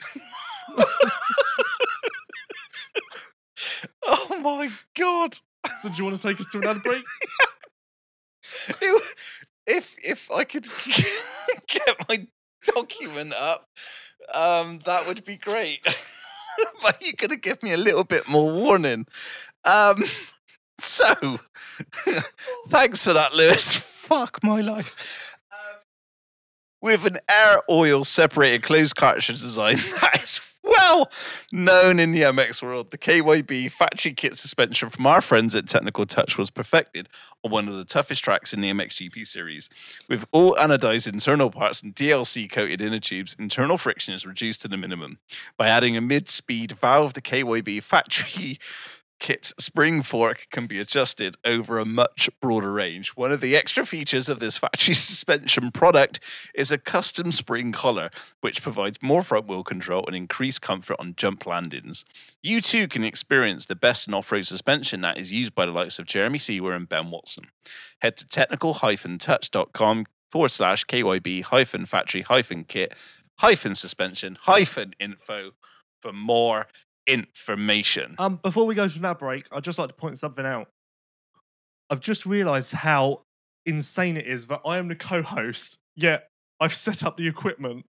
I've got all of the information in front of me, like the time, the levels, and everything. Like I feel like I am a fraud because I basically got all the hosting equipment George friends watching football. Uh, I I think um, I'm happy to uh, part with this podcast at any point where actually, as you've just described, why don't you just talk into a microphone to yourself for two hours and wander around the room? No, it's fine. Anyway, Okay. Thank our sponsors. Brought to you by Fly Racing, Leatt, Planet Motor Holidays, Yoko Europe, Prox Racing Parts, Technical Touch, Hinson, KYB, Seven, Even Strokes, Kawasaki UK, and Talon Engineering. I'm off to my room. I don't know if I'll be back. Uh, we may see you in five. You are listening to the MX Vice Show. Talon wheels have been iconic in the industry for over 30 years. Designed, built, and manufactured in the UK. Talon wheels, sprockets, and footrests, and clutch baskets are used by professional riders like Jason Anderson, Zach Osborne, and Shaun Simpson. Head over to www.talon-eng.co.uk for more info. Even Strokes is the newest e commerce store in motocross. Built by motocross enthusiasts, Even Strokes understands your need and offers all of the products you need for a weekend at the track. Shop now for Yoko, Alpinestars, Fast House, and more at evenstrokes.com. Leatt, protecting riders from head to toe. Check out leatt.com for more. Technical Touch have been supplying KYB OEM spare parts and factory kit suspension in Europe for decades. Many of the riders you see on track in the FIM Motocross World Championship are using KYB suspension from Technical Touch. Whether you are looking for factory kit suspension or KYB spare parts and oils, they have you covered. Shop now at www.technical-touch.com. Yoko have returned to top flight motocross with a bang.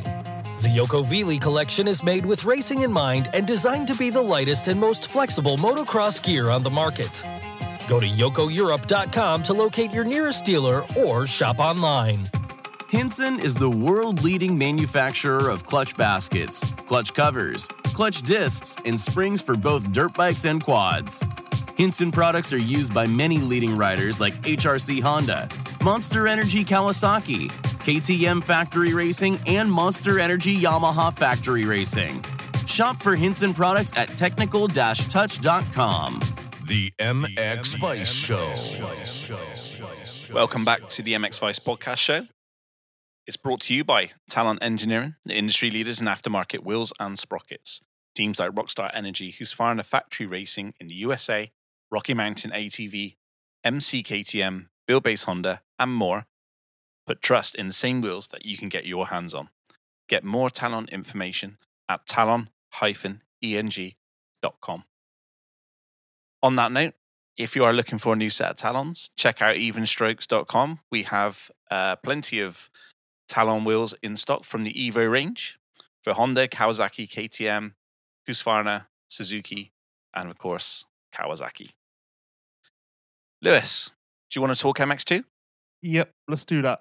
Okay, go. As I ranted last week, there was no chance that Geerts was going to um, pull back 52 points in a week at Lommel.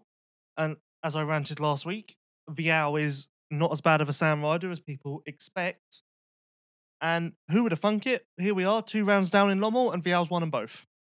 One of the interesting things, uh, I I thought Vialle would kind of crumble under the pressure. What? Yeah, I did. But what pressure is there? He had a 52 point lead coming in. No, this year. Oh, I thought he would have crumbled under the pressure, and he is excelled. Like, and he just seems to be getting better throughout the year. He just seems to be in control. He seems to be focused. He seems to be letting everybody else around him make mistakes, and he just seems to be super consistent. here's one for you. Um, as mentioned before, we're going into next year with the same MX2 title fight. Um, it'll be Geerts and Vialle again. Obviously, other people will be in there, but all the preseason talk will be about those two. I don't see how anyone can go into next year and say that Geerts is going to beat Vialle for the championship based on what we've seen this year. The worrying thing for Geerts and for everybody else within that class next year is that Tom Vialle would be going into that class as world champion. He would have then understood what it takes to become a world champion. He would have had the experience. He would also have the belief in knowing that he's done it. I think that makes him even more of a, a threat next year for anybody. In in I, I've I've got to put my hands up. I I genuinely genuinely didn't expect him to be this good. No. If I okay, I thought that both Geerts and Vialle were gonna not be ready to battle for a championship this year. But if you had told me that one of them was gonna pull through and be this perfect person, I would have believed Vialle more so than Geerts. Geerts loves a crash. And I just don't know at this point. And he is visibly over it as well. I'm pretty sure I don't I didn't watch it, but I hear that he swore on the podium, which is very unlike Geerts because Geerts doesn't show emotion, apart from in his Instagram posts, which aren't him. which are very emotional.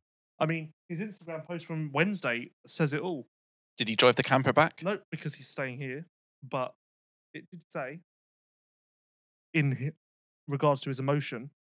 Um, today I was dis. Oh, it, the camper is mentioned though. Oh. Oh.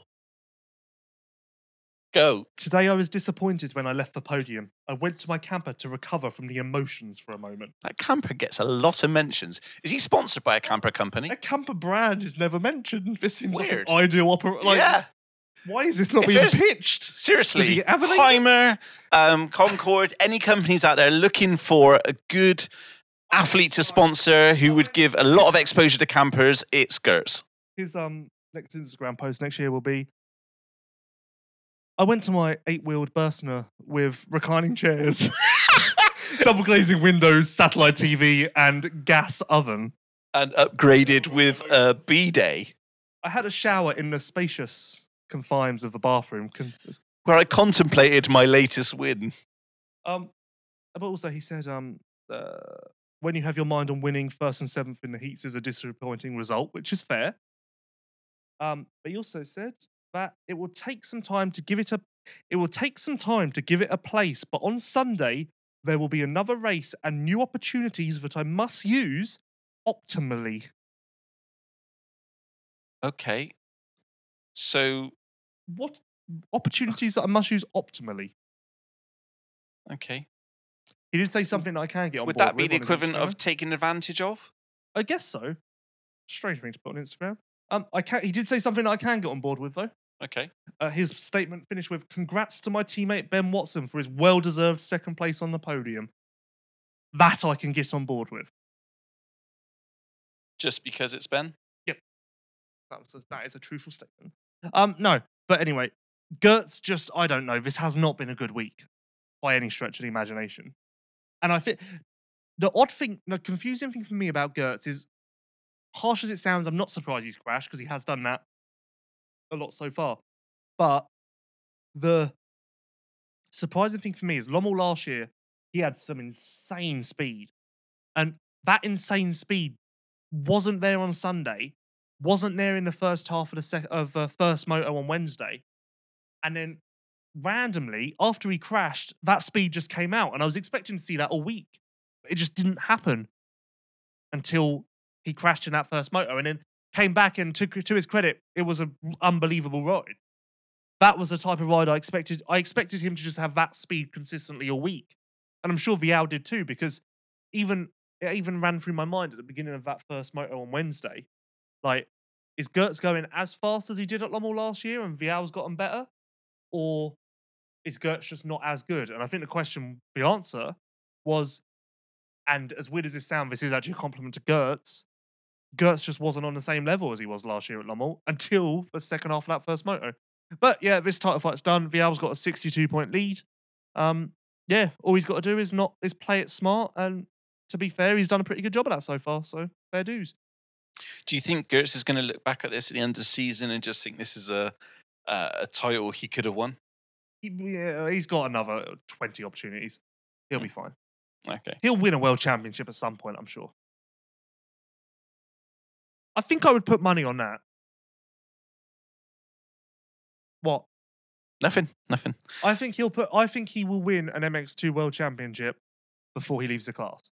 Do you want to go in order? Do you want to talk about? Because I know Well- you get a little bit, but there was one obviously glaring miss from from Wednesday's Lommel, and that was Conrad. I mean, disgraceful that you're not going to talk about Ben at this point. Yeah, I, I was just thinking about opportunities and someone who, who who we would have thought would have taken both opportunities would have been Conrad with um has been a track which he's done very very well on. Yeah, he's got tonsillitis. Okay. That happens. But Ben is riding incredibly well. We've had a third on Sunday. We. Yep, we. Oh, I was wondering if you'd get that. Um, Yep. Second on Wednesday. If it was a first on sun on Sunday coming up, would not be surprised at all. He is riding that well. Yeah. That like honestly, and you know what? that was the best Wednesday was the best I've seen him ride. yeah, I said that to him even though he didn't win. Like he won a moto on uh, Sunday, which was amazing and everything, rode ridiculously well in that. Wednesday was the best he's ever ridden at a GP. No doubt about it. That pass on Moosdijk on the was it the last lap of the second moto or the second on the last lap? inside. Either way, that pass was unbelievable. And he came from ways back as well.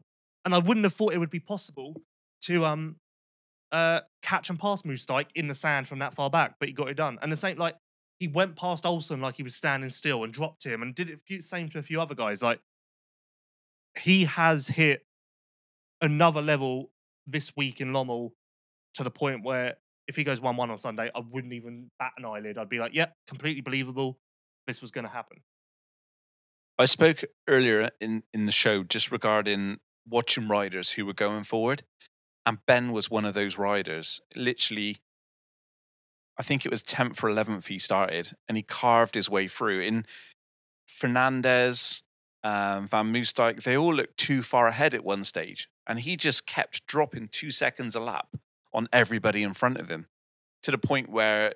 You, you know, and, and we were talking in pit lane, and, and, and I was saying, "Is that him for second overall?" And you're like, "No, no, he's just going to miss out on a podium." And that was, I said, as it stands, he is fourth overall. please let me finish. Well, don't try and put Please negative let me comments finish. on me. Oh my god, so protective. um, and it was amazing how at one point he was uh, fourth overall and it looked like it was too much, and he just kept grinding away to the point where he was able to just to literally put such a solid result in. I mean, did you see him going, going three two? Because at one point he was eighth But no, in race two. I, I, I honestly have not much to say because he was that good. But what do you say in these situations other than what a bloody ride? There's nothing. There's literally nothing else to say other than rode ridiculously well, stupidly impressive, and who knows what's coming on Sunday. That's uh, interesting point. Nova is actually worth talking about. Is um he mentioned in Mantova that the team figured something out on a start. He obviously got a whole shot there. Um, he sacrificed that here to make sure that the clutch lasts a whole moto at Lommel. Hence why his starts have not been as good. Uh, it was the same on Sunday, but he just kind of got lucky with the way the first turn shaked out of it. He came out top three both times. So that was the reason for his bad starts on Wednesday. So I guess if you want to, if you're looking for a win from Ben on Sunday, that's the one thing to watch out for as maybe something that will hold him back. But yeah, And another rider in form on on Oh, Wednesday. are we moving on from Ben? yeah, we are. Uh, was Van Moosdijk. He was very unlucky in the first race. He was leading when the bike went. are you saying that you're impressed by Van Moosdijk? Very. Well, who impressed you more, Moosdijk or Gifting? Damn. Well, just Because I thought as you were doing your little build up there, I thought you were going to say Gifting. I was no, surprised you said. both, but for two different reasons. Van Moosdijk, the it was just his blistering speed, and if the bike hadn't have, have, have let go, then I truly believe he would have gone on and won that one in, in race one. And who who who knows where we would have been in um in race two. But his speed was was so so good. He's going to be another rider on Sunday who's got a, a great opportunity to get on a podium. But on that note, gifting. Uh, if any teams are looking at a rider for next year, holy crap, gifting just where did that performance come from? I um. I wonder when the last time there was a Swedish rider in the top four overall. Uh, GP was, but anyway, I, I don't know what Gasgas are doing in MX2 next year because as far as I was aware, I thought both Langenfelder and Sado had contracts for next year, and they're a two-rider team, so I presume that would be gifting out. But maybe they go to three riders, or maybe the other two don't. Have There's contracts. no I'm- way they, they can even think about getting rid of him. But the thing is, it's a German team, and Sado and Langenfelder, Langenfelder, um, are up and coming German riders.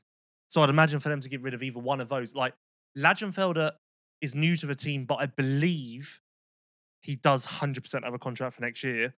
Sado, I'm not sure on, but Sado was with Diga before they became Gas Gas, and he's a German. Like, so I feel like there's a lot of loyalty there, and I'd be shocked to let them to see them let him go. But but this is where y y if you're in K, the KTM group's kind of shoes, you're going to look at this and say, this rider is performing so well, and he's doing you know incredible things on that bike. So, what would what would the cost be to to have a third rider on a factory MX2 bike? Why not? I because we've already seen that with two riders who have been both, both lost to injury. At least with three, you've you have that backup. I'm not sure how big that budget is though over there. I don't think it's it's a factory team, yeah, but I don't think they've got the budget of Red Bull KTM, of Nissan, of uh, FNH, of Kemea. Like, so I don't know if that's possible. But Gifting's too good not to get somewhere or something. I'd imagine he'll be looked after to an extent in some way, shape, or form. But yeah, crazy impressive. Um, Fernandez, another solid performance the weekend. Uh, sorry, Wednesday. Oh yeah, you wanted to talk about Mewse. That was one thing to watch because Mewse was 38 up on Fernandez going into the um, round that he missed on Wednesday. And Fernandez obviously had a solid day, so that gap's come Eight points. right down. So that's a battle for eighth. Um, actually, another battle worth mentioning in our two rounds at Lommel so far. Ben has done a pretty good job of taking points out of Olsen, Beaton, and Renaux. So that at this, like, he's also passed uh, leapfrogged Moosdijk. He's only 20 down on Olsen, uh, a bit further down on Beaton and Renaux. But if it continues like Thirteen this, down on Olsen. if it continues like this, maybe Ben has an outside shot of third in the championship. It would take a lot still because it is a big old gap. What, uh, three nine seven to four three eight, so forty one. But is, Re- is Renaux carrying an injury? I don't think so. No, he's been quite good. He did. He seemed off the pace Well, he was the last couple went, of races. Was it? uh, Well, he went three six on Sunday and almost got on a podium. Yeah, he just didn't seem. Uh, No, just fall on your sword. no, not that. It's just he. It didn't seem. He just didn't seem like as aggressive as he usually is. Yeah, but again, he's more of a hard pack rider than a sand rider. I will say this as well, and I still I think this all the time. It wasn't that long ago where you came to Lommel for a GP, and that was the time where every single rider from France, Italy, Spain, etc., just basically gave up a lot of points, and it was Belgians, Dutch riders, all at the top five, six. It's mental now. Well, not mental. It's believable, but it is crazy that we now have like Vialle, the young French rider, just dominating Lom. Like it wasn't that long ago that this just wasn't the case. So pretty mad how things have progressed. One of the things I want you to get to the bottom of uh, Sunday, and I challenge you to do this, is what the hell's happened to Albi Forato? He did a front flip, a full blown front flip in the waves, literally front flip. So there you go. And also, he's coming off of a shoulder injury. When did he come back? Mantova? Was he back in Mantova or did he come back in Spain? It was uh, Mantova. Yeah, okay. He'd done the three rounds in, in Man.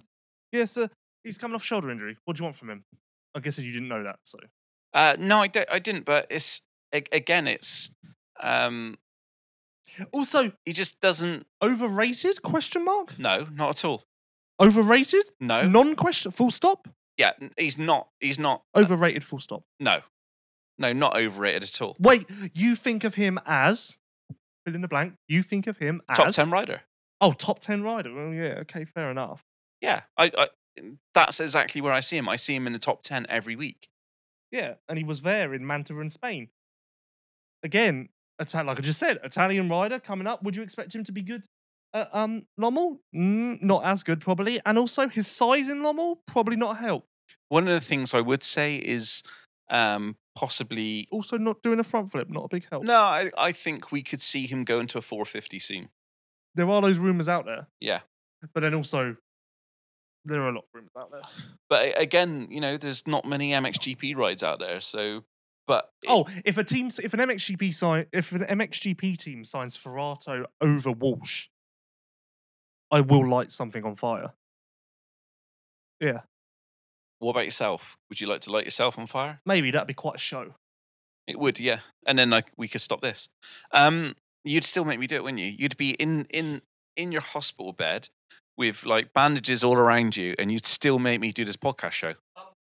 I would. You'd be like, "No, it's okay. It's okay. It's worse than it looks." It's worse than it looks. That's a bad thing. Yeah. yeah, because you'd just be creaming more, uh, you know, more. Oh, I feel sorry for Mm. Lewis. Um, Bas Vaessen's been really good. A uh, lot of speed, but a lot of crashes. But he's faster and seems to be getting better. Beaton has been really impressive. Vaessen back on Hitachi next year. I think so. Okay, maybe you should find this out. Yeah, maybe I should. Um, Beaton has been crazy impressive, especially Wednesday. He came from ways back in the first moto to 10th, which yeah, was the results didn't do Beaton justice. no. He was riding really well, well, Wednesday. The same for a few things. Like Rubini. Rubini was really good on Wednesday, but wouldn't get the credit he deserves. no, no. no. Um, he, would have had a better result in race two, but he literally dropped it on uh, literally pit lane, Three, wasn't it? and um, he was doing really well. He was like literally top five to that point. Yeah, Beaton's good. Beaton's good. Yeah, I was really, I was really surprised with how good Um, Rubini was. Speaking of impressive Australians, Mike Wazowski was running decently inside the top 10 in Moto 1 on Wednesday, which surprised me in his first race at Lommel. Uh, finished 13th, which is still like, if you told me he was going to get a 13th coming into the week, I'd been like, fair play.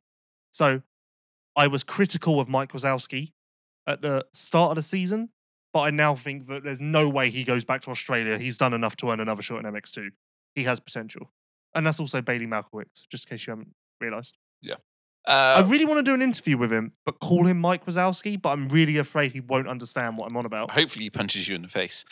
Uh, one of the things which I did see the weekend was Josh Gilbert's crash, and that looked really nasty. So um, I hope he's uh, healing up and he's ready for Sunday. Where did you see that?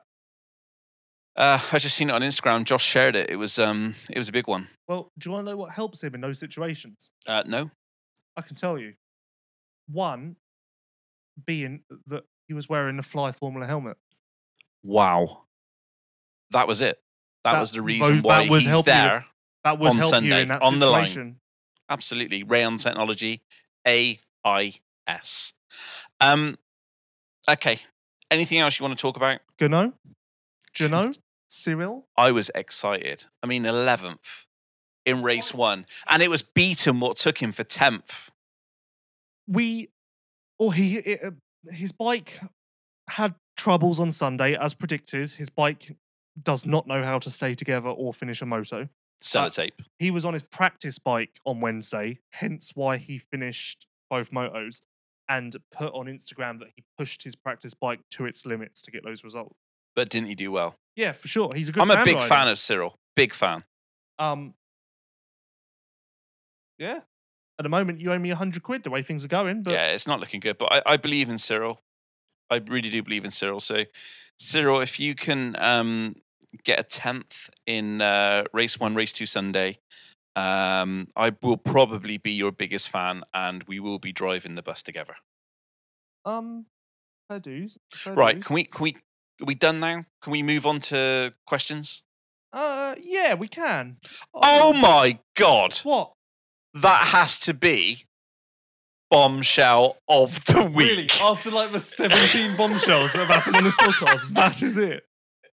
No, it has to be the bombshell of the week. All the factory teams head to Spain for riding, where the weather and conditions are perfect. You can too. Planet Motor Holidays provide accommodation, meals, transport, and more. An eight day holiday costs just £845.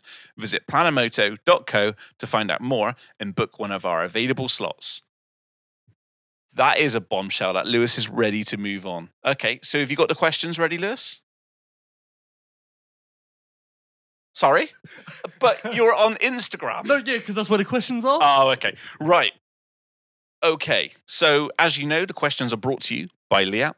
Ask Vice anything. Did you know that the Leatt neck brace has proven to reduce the risk of serious injury by up to 47%? Did you know that it's highly adjustable to fit riders of all levels? Redefine your limits with confidence and choose Leatt, the sponsors of this Ask Vice Anything segment. Leatt, protecting riders from head to toe. Check out leatt.com for more. Uh, you have some news with Leatt, don't you?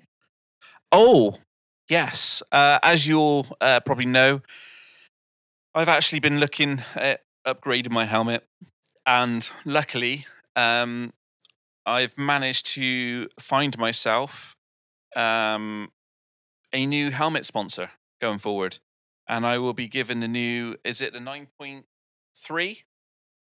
9.5 FML. God damn it! I was out by point two. Well, FML. So, um, luckily for you guys, I'm going to be able to test it, try it, look good in it. I definitely think, um, It remains to be seen whether the helmet will show up after that. well, I'm still, ho- I'm still, I'm still holding uh, everything in, you know, in place to make sure that that happens. Questions? Let's do it. At a Ford 238 on Instagram said, Will Suzuki return to MXGP in 2021? I doubt it. I've not Well, heard no, it's a- anything. It's a, hard no. It's November, basically. Yeah. There would be, like, that's, that's it. They've got quite a few good riders to choose from if they did want to return. Oh, it would be handy for them to open up two more seats in the paddock. Yeah. Um, but no. Although, um, like, they could come back and get gifting. In I think- MX2. I think they there's- could come back and run gifting in MX2. Do you know what? I think there's more, more um, chance of Cagiva coming back than Suzuki at the moment. Constructive. Um, question two from Tom Cumber twenty two. Uh, predictions for Benistant next year: maybe six to ten in championship, but some top five results. Brilliant. Brilliant. Do you know what? I was a little bit disappointed with the controversy over the whole EMX 250 race on Tuesday. Well, I was going to talk about that, but I felt like you'd tell me to not talk about it because you want to leave. No, no, no. I, I, let's talk about it now because um, there's a lot of people getting on the back of Guadagnini. People want him wanted him black flags or now just But why? He wasn't. In my mind, I was watching it. I was there. It it didn't seem dangerous. No, he didn't. he didn't touch him at all. He effectively did exactly. You know what? What Tomac did to Dungey in Vegas 2017 was fine, but that was closer to the line than um what Guadagnini did because Tomac actually stood Dungey up in turns. Guadagnini didn't really get to that level. He just kept letting him back by. Yeah, If he'd ran him high, ran him over a berm, uh, Didn't do that at all. into him, Yep. then yeah, sure, there's a problem. But, But- all he did was try to fluster him. yeah, he was trying to take him out of his. And uh, what people should have done is literally put the onus onto Benistant and basically said, you know, fair play to that guy because that shows the level of the rider he was at to be able to cope with what was going on. So I, I don't get it. Guadagnini, don't apologize for that because all you were trying to do was win a championship. Benistant, well done. You showed the the noodle to literally go out there and do what you needed to do to win that championship. This is racing. Stop being a bunch of pussies and moaning about everything all the time. Jesus Christ. Great racing, guys. Fair play to you. Don't apologize. Best bit of entertainment we've had for a long time.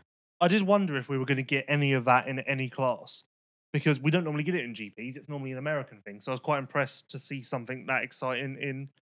Yeah, and do you know what? You got two riders who actually went out there and fucking wanted it. So fair play. That's Well, that to should be- fuck your apologies well, and everything else. That's a better Planet Moto bombshell of the week. What what is? That you saying that. Okay. Uh, Planet Motor bombshell of the week. All the factory tapes. Head to Spain for riding, where the weather and conditions are perfect. You can too. Planet Motor holidays provide accommodation, meals, transport, and more. An eight-day holiday costs just eight hundred and forty-five pounds. Now back to ask Vice anything from Leatt. Uh, we never actually answered Tom Cumber's question. Oh, sorry, Tom. Benistant will be decent. I'm just trying to think of who would like Vialle will be ahead of him. Uh, Geerts will be ahead of him. Renaux will be ahead of him. Musa will be ahead of him. Uh, Brara May will probably be ahead of him. Uh, We did, we did, s- we did see him in MX2 last year, and didn't he get like a fifth? What? Benistant. I'm pretty sure he never raced in MX2 last year. Are you sure? I can look that up, but I'm pretty sure his MX2 debut will be on Sunday. Oh, okay. I'm certain, in fact, but he wouldn't have raced MX2. Maybe that was his EMX 250 debut last year. Um, well, I can tell you any second now, as soon as the internet starts to load. Yeah. I think it was his EMX 250 debut last year, where he went from No, one two five He to didn't it- he didn't do MX2 last year, so yeah. yeah. So he right. went from one two five to two fifty. Yeah. But either way, um, Because that's right. Because he was racing against Van Moosdijk, and I remember that at initially when I okay, brilliant. We weren't at One last year. Mm, Are you sure? yes, I'm certain we were not at One last year. Mm, what track was that then? We were at. Well, if it was France, it was Saint Jean. Was it? Yeah. I didn't feel like St John. Um, uh, to be fair, when I first read out uh, Tom Cumber 22's question, I felt like saying maybe six to ten in a championship, but some top five results was lowballing lowballing him a little bit. But thinking about it now, yeah, that's about right. And would not be surprised if he's lower in the top ten than closer to that top five range. But he will have some top fives at point. At Tom J Haddock, will the goat number 2022. Wait, number 2022?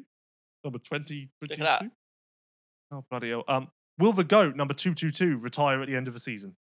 If anybody wants to have a little bit of fun, answering questions. you can pop on to my No, that will have Instagram. disappeared by the time this podcast goes out. I will make sure I pull it up again, but pop over to my Instagram story and you'll have uh, a view of what I have. It's Lewis with a big penis on his head. That's not my penis. Cairoli has a contract for next year. A. There is no way I can no not a chance that Cairoli would retire in a year with no fans. Pretty sure that like I feel very confident about that. So no, he'll be back next year. Hopefully healthy, healthy.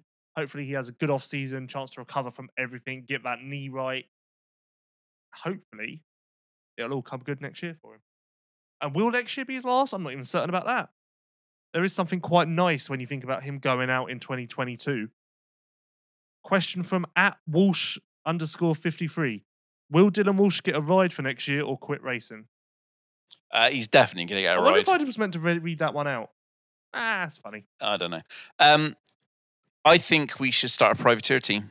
No, Walsh. Go fund I've, me. I've said it. I've said it enough at this point. If Walsh doesn't get a ride, then I don't know. Honestly, he deserves a ride so much. And if Jacky Martens doesn't sign re-sign him, then I'm I don't know. I honestly don't know because you've just got to look at look. Pat Terrell's a good guy and a good rider. If you're running a team with Pat Terrell and Guriev, you're not getting much in the way of exposure, promotion, or anything like that. Walsh brings excitement. Walsh brings exposure. Walsh brings the potential for anything to happen, like leading seven laps or whatever it was at Mantova. That's attractive to sponsors. Every like, I don't. It makes too much sense in my mind, and he, and that's without even mentioning the fact that his results have progressed steadily enough where clearly there's potential there.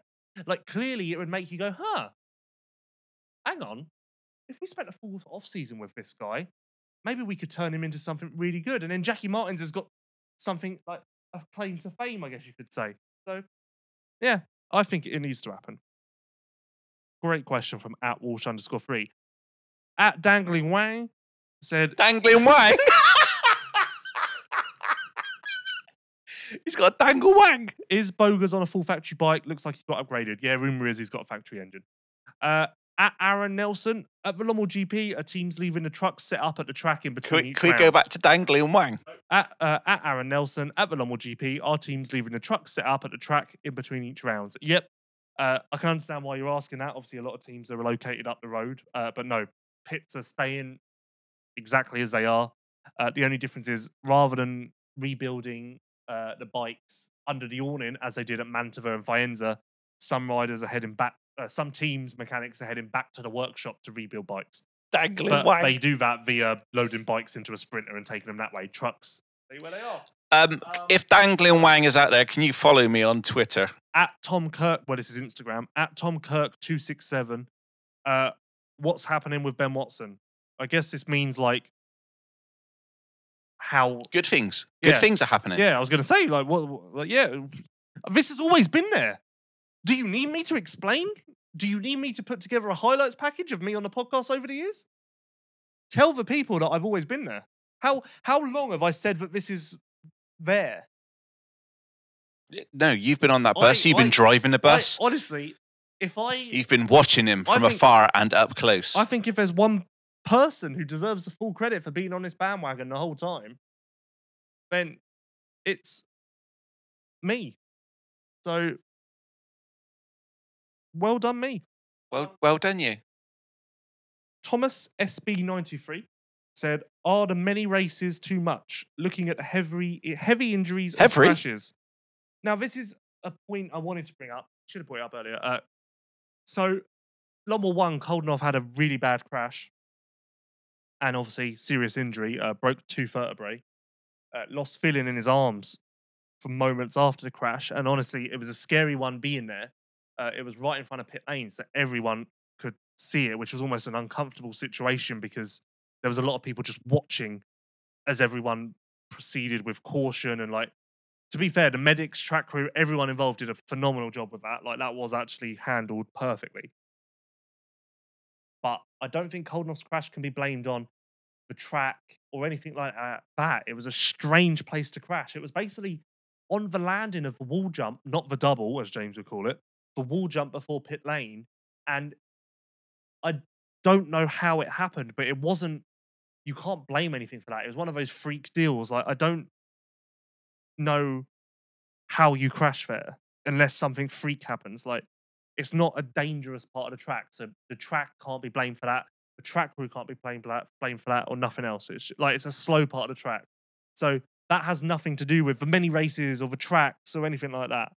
Um, yeah, are the many races too much? Uh, I don't. Again, I don't think they're to blame for the crashes, but look at it. We're at round. We're going into round 15 now. Stereotypically, in a normal season, by round 15, the, the uh, field gets thinned out. Well, it's just ha- it just looks more intense this time because it's obviously happening in a very short time frame. But this is no different to any other year. So, yeah, if anything, we're injuries are better this year as far as number of riders out than they were last year. Um, at Ben Puddy 100. If the age rule got scrapped, would Tommy Searle go back to racing MXGPs in MX2? Uh, I actually sent this question direct to Tommy Searle, and he replied with, "Nah, too old." So there you go. Not much more to say on that one.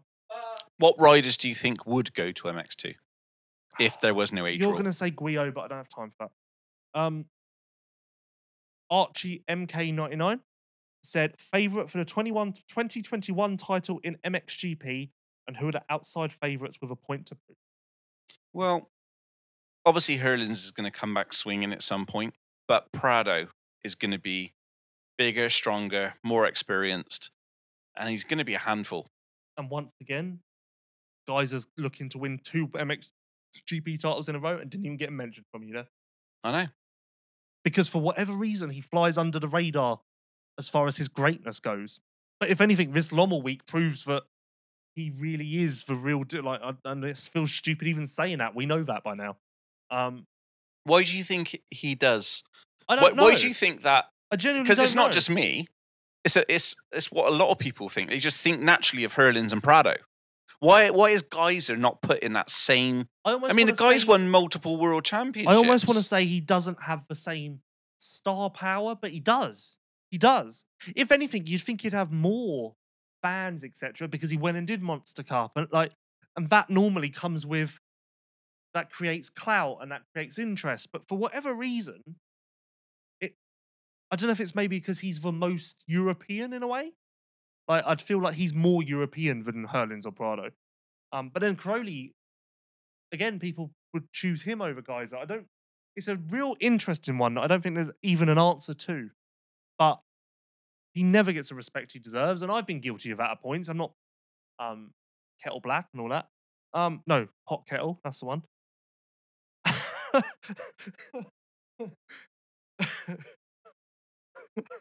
you okay? but yeah, um, uh, my answer to the question, favorite on paper, yeah, I've got to go Herlings, especially if this foot's going to be better, because that's an interesting one for me. Uh, outside favourites with a point to prove, I think the way this season is trending now, both Seewer and Cairoli will come into next year wanting to right some wrongs.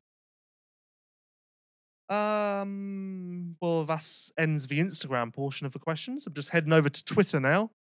Uh, moving on, moving on. Right, on to Twitter. From Team Solitaire SX. If you had to make a team of current MXGP riders to come to the USA to run Supercross and Motocross for one season, who are you bringing?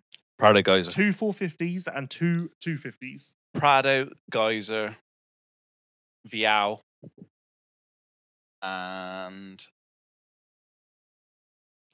I'd go Geerts. Christ. Yeah, Guts does not have the style for Supercross. but it would be fun. I also think you've got to go. You Guy- could Prado and you know what? Gajser. You know what? I'll take Prado Herlings because I think Herlings can figure out the Supercross thing to be decent, and we will. My team will then reap the benefits outdoors. So, and we will. My team will get a lot of interest and exposure from having Herlings on there. So, Okay, I'll go with Prado Gajser because at least we're going to finish a race. what's that supposed to mean? Because Herlings will just go out and, and just crash. No, he won't. You will. He's not a crasher. I- I've said this all along. I've said this. Jesus Christ, you even listen to what I say on this podcast. I've Where, said it where for is he now? Yeah, he doesn't crash a lot. It just so happens that when he crashes, he breaks. I've said that all along. I've literally Okay, said that And what happens when Gajser crashes? he somehow He survives. bounces. Yeah. That's what you need at Supercross. You need to bounce. So Mm. that's why my team would trump yours. Okay, so that's my 450 side. My 250 side. Actually, no, I changed my answer. I am going Herlings guys are 450s. I'm dropping Prado to a 250 because I can do that in America. And having Vialle with him. Well, you're just being a prick, aren't you? Because that's is that, that is quite good. I might, you know what? I might take it a step further. I'm going to put Herlings on a 250 for Supercross What? bec- just to minimize the risk factor, and then I'm going to bump him up to a 450 again outdoors, where we will again reap the benefit. You, no, you've gone a bit too far now. No, no, I'm, Nah, you've gone too far. I'm taking the question seriously. no, you've gone too far. At Ryan G437, any rumors on when we might see next year's schedule and what it might look like? No Well- word at the moment. I had a conversation with someone at Lommel two. One that made me wonder when the hell I don't I genuinely don't know when the 2021 schedule will come out because this person just seemed very eager to just see the end of this season. I've heard that there will only be two flyaways, and they're trying. That'll be the end of the season, I guess. I guess so. They're trying to do as many Europeans uh, events as possible. Who told you this? I can't say their names on the podcast. Let me guess. You were at a GP. I've got some other info. Actually, I forgot to tell you. You haven't told. You didn't tell me that. I know. and I, f- I just uh, starting to remember now things what's happened. Well, Um, so I, I've heard that there's going to be only two overseas. However, and that one of those will be Argentina because they've extended their contract. yeah, the, and the reason the reason being is why it's only two is because um, I think like everybody they don't see COVID going away anytime soon. So they're gonna they're still gonna try and run as many GPs as possible. However, they're gonna try and limit. Um, you know, changing it by having too many overseas. So um, I think I think next year's calendar is going to be a practical calendar. That scares me. I know that. I knew that was going to throw. This is why I shouldn't have said anything on the podcast. Will I be going to Bali or not? no, you. I think I think we can safely say Indonesia will not be happening. Well, I saw something on LAD Bible the other day that in Indonesia, Oh, if you don't wear your mask, your punishment is that you have to dig graves. If you didn't know this, where most of us will get our information from BBC News, um, Sky News, um, I don't know, Reuters, uh, CNN, uh, you name every kind of big news channel there is. Lewis gets all his information from Lad Bible. This is what I work with. And that is what LAD Bible said.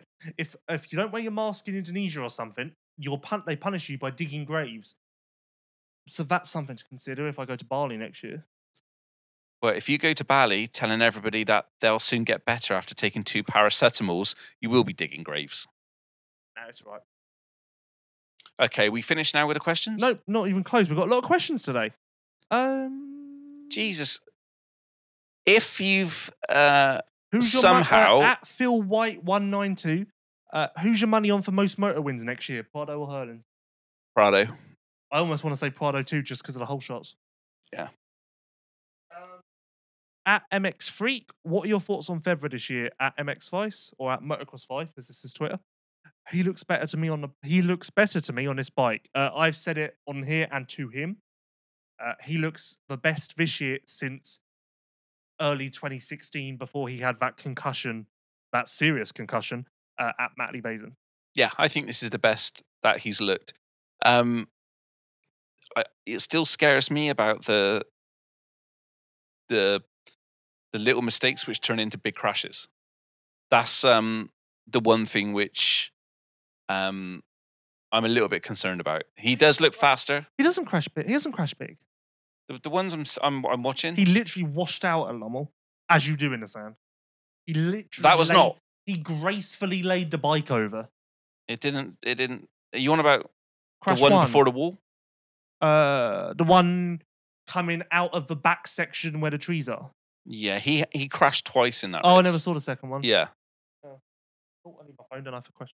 Yeah, that'd be good. We're still on Leatt Ask Vice Anything. Did you know that Leatt neck brace is proven to reduce the risk of serious injury by up to 47%? Did you know that it's highly adjust- adjustable to fit riders of all levels? Redefine your limits with confidence and choose Leatt, the sponsors of this Ask Vice Anything segment. We've got a lot of questions today. We don't Um, have to read them all out. no, just just because you're enjoying ones. this, I'm just doing the good ones. some ones. of us need to go to bed. I'm just doing the good ones. These have all been good questions, haven't they? you need to understand that this podcast is now so long that probably Phil White one three two is literally 192. Phil White 192. he's pro this is probably Friday to him because he's tried Okay. to I'm trying to get on with the podcast. Uh, uh, Jack L. Hyde on Twitter said, "Will with the coronavirus probably affecting also 2021? What will MXGP look like?" You answered that. Did you hear anything about triple headers in 2021? no no triple headers. I wonder if we can get one in Indonesia, on Bali, in Bali, preferably. Uh, we've kind of done that question. I think We're done. Yeah, no, not that, not I think just that question. I just wanted to decide. at Brad Wheeler nine nine nine said, "What? Why did TC two two two have some sort of dress watch on the podium? What's a dress watch? Google dress watch. Is You it like a fancy watch? Are you on about like a tag watch or something like that? Well, that's what I'm think- thinking. Or a dress watch like. It- Was he well, it's not on like the a, eye for a new dress for Jill and was on a dress watch? no. I expect he's promoting one of his many, many brands. Are you googling the words dress watch? Yeah, I'm doing Okay. it right now. While you do that, uh, Chris United 93. How exciting will you Factory Yamaha's MX2 squad be next year and for the years to come with that trio of riders? Along with the MXGP lineup, if a rumoured move of Coldenhoff happens, are they the next dynasty like KTM currently in both classes? You answered that earlier. So well done on that. Okay. Uh, dress watches. A dress watch is the simplest and most elegant of all watch types. It is fuss free and minimalistic, designed to pair perfectly with more suits, jackets, and more formal attire. So good, good, good eyes there. Because why would Cairoli be wearing a, a dress watch? I'm guessing he's sponsored by a watch company.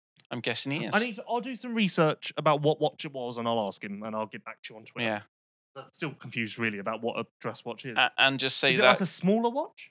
no, it's minimalistic. Maybe you Lewis. should, imagine if he had a pocket watch on the podium. He I've got a pocket pulled watch. a pocket watch out. Uh, Genuinely, I've got a pocket watch. Well, I was taking a piss. um, You really are a dick.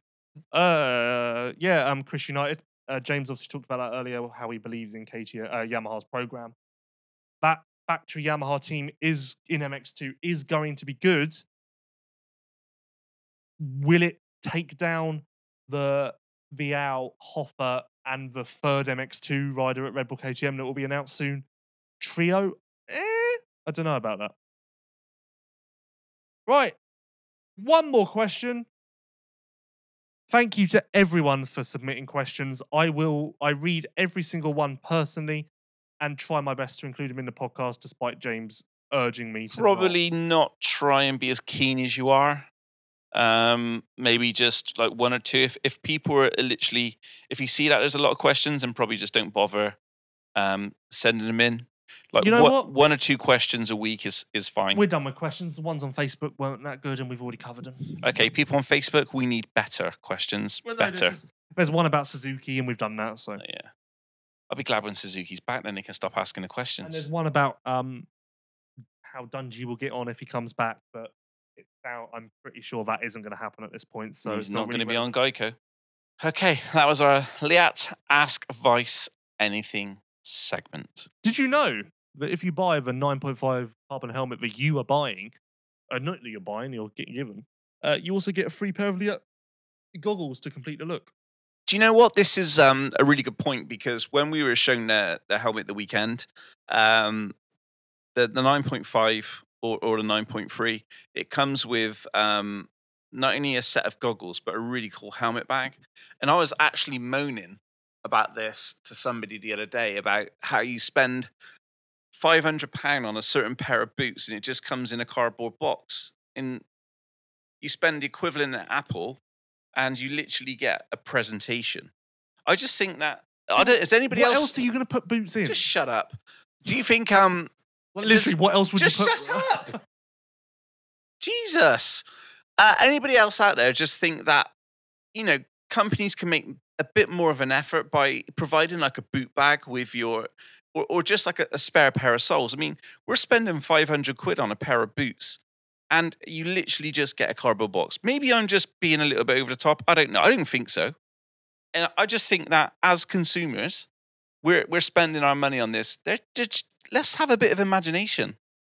Let's let's like think about the customer at the end of the day. What you know, it's just sometimes I think we get taken advantage of. Just just want to put that out there. Um, But yeah. fair play to Leatt for for literally thinking about that and putting a free pair of goggles with a helmet in a helmet bag. Do you want to know what I just realised? Oh, and you forgot actually quite a big thing. What comes on the peak? I don't know what the word is. Peak extender. Well, yeah, it's an, it's an extension basically to for which goes onto the um, peak so that the you can deflect the roost. Um, I've just realised something. It's time to go to fucking bed. As a producer of this week's show, You forgot to press play.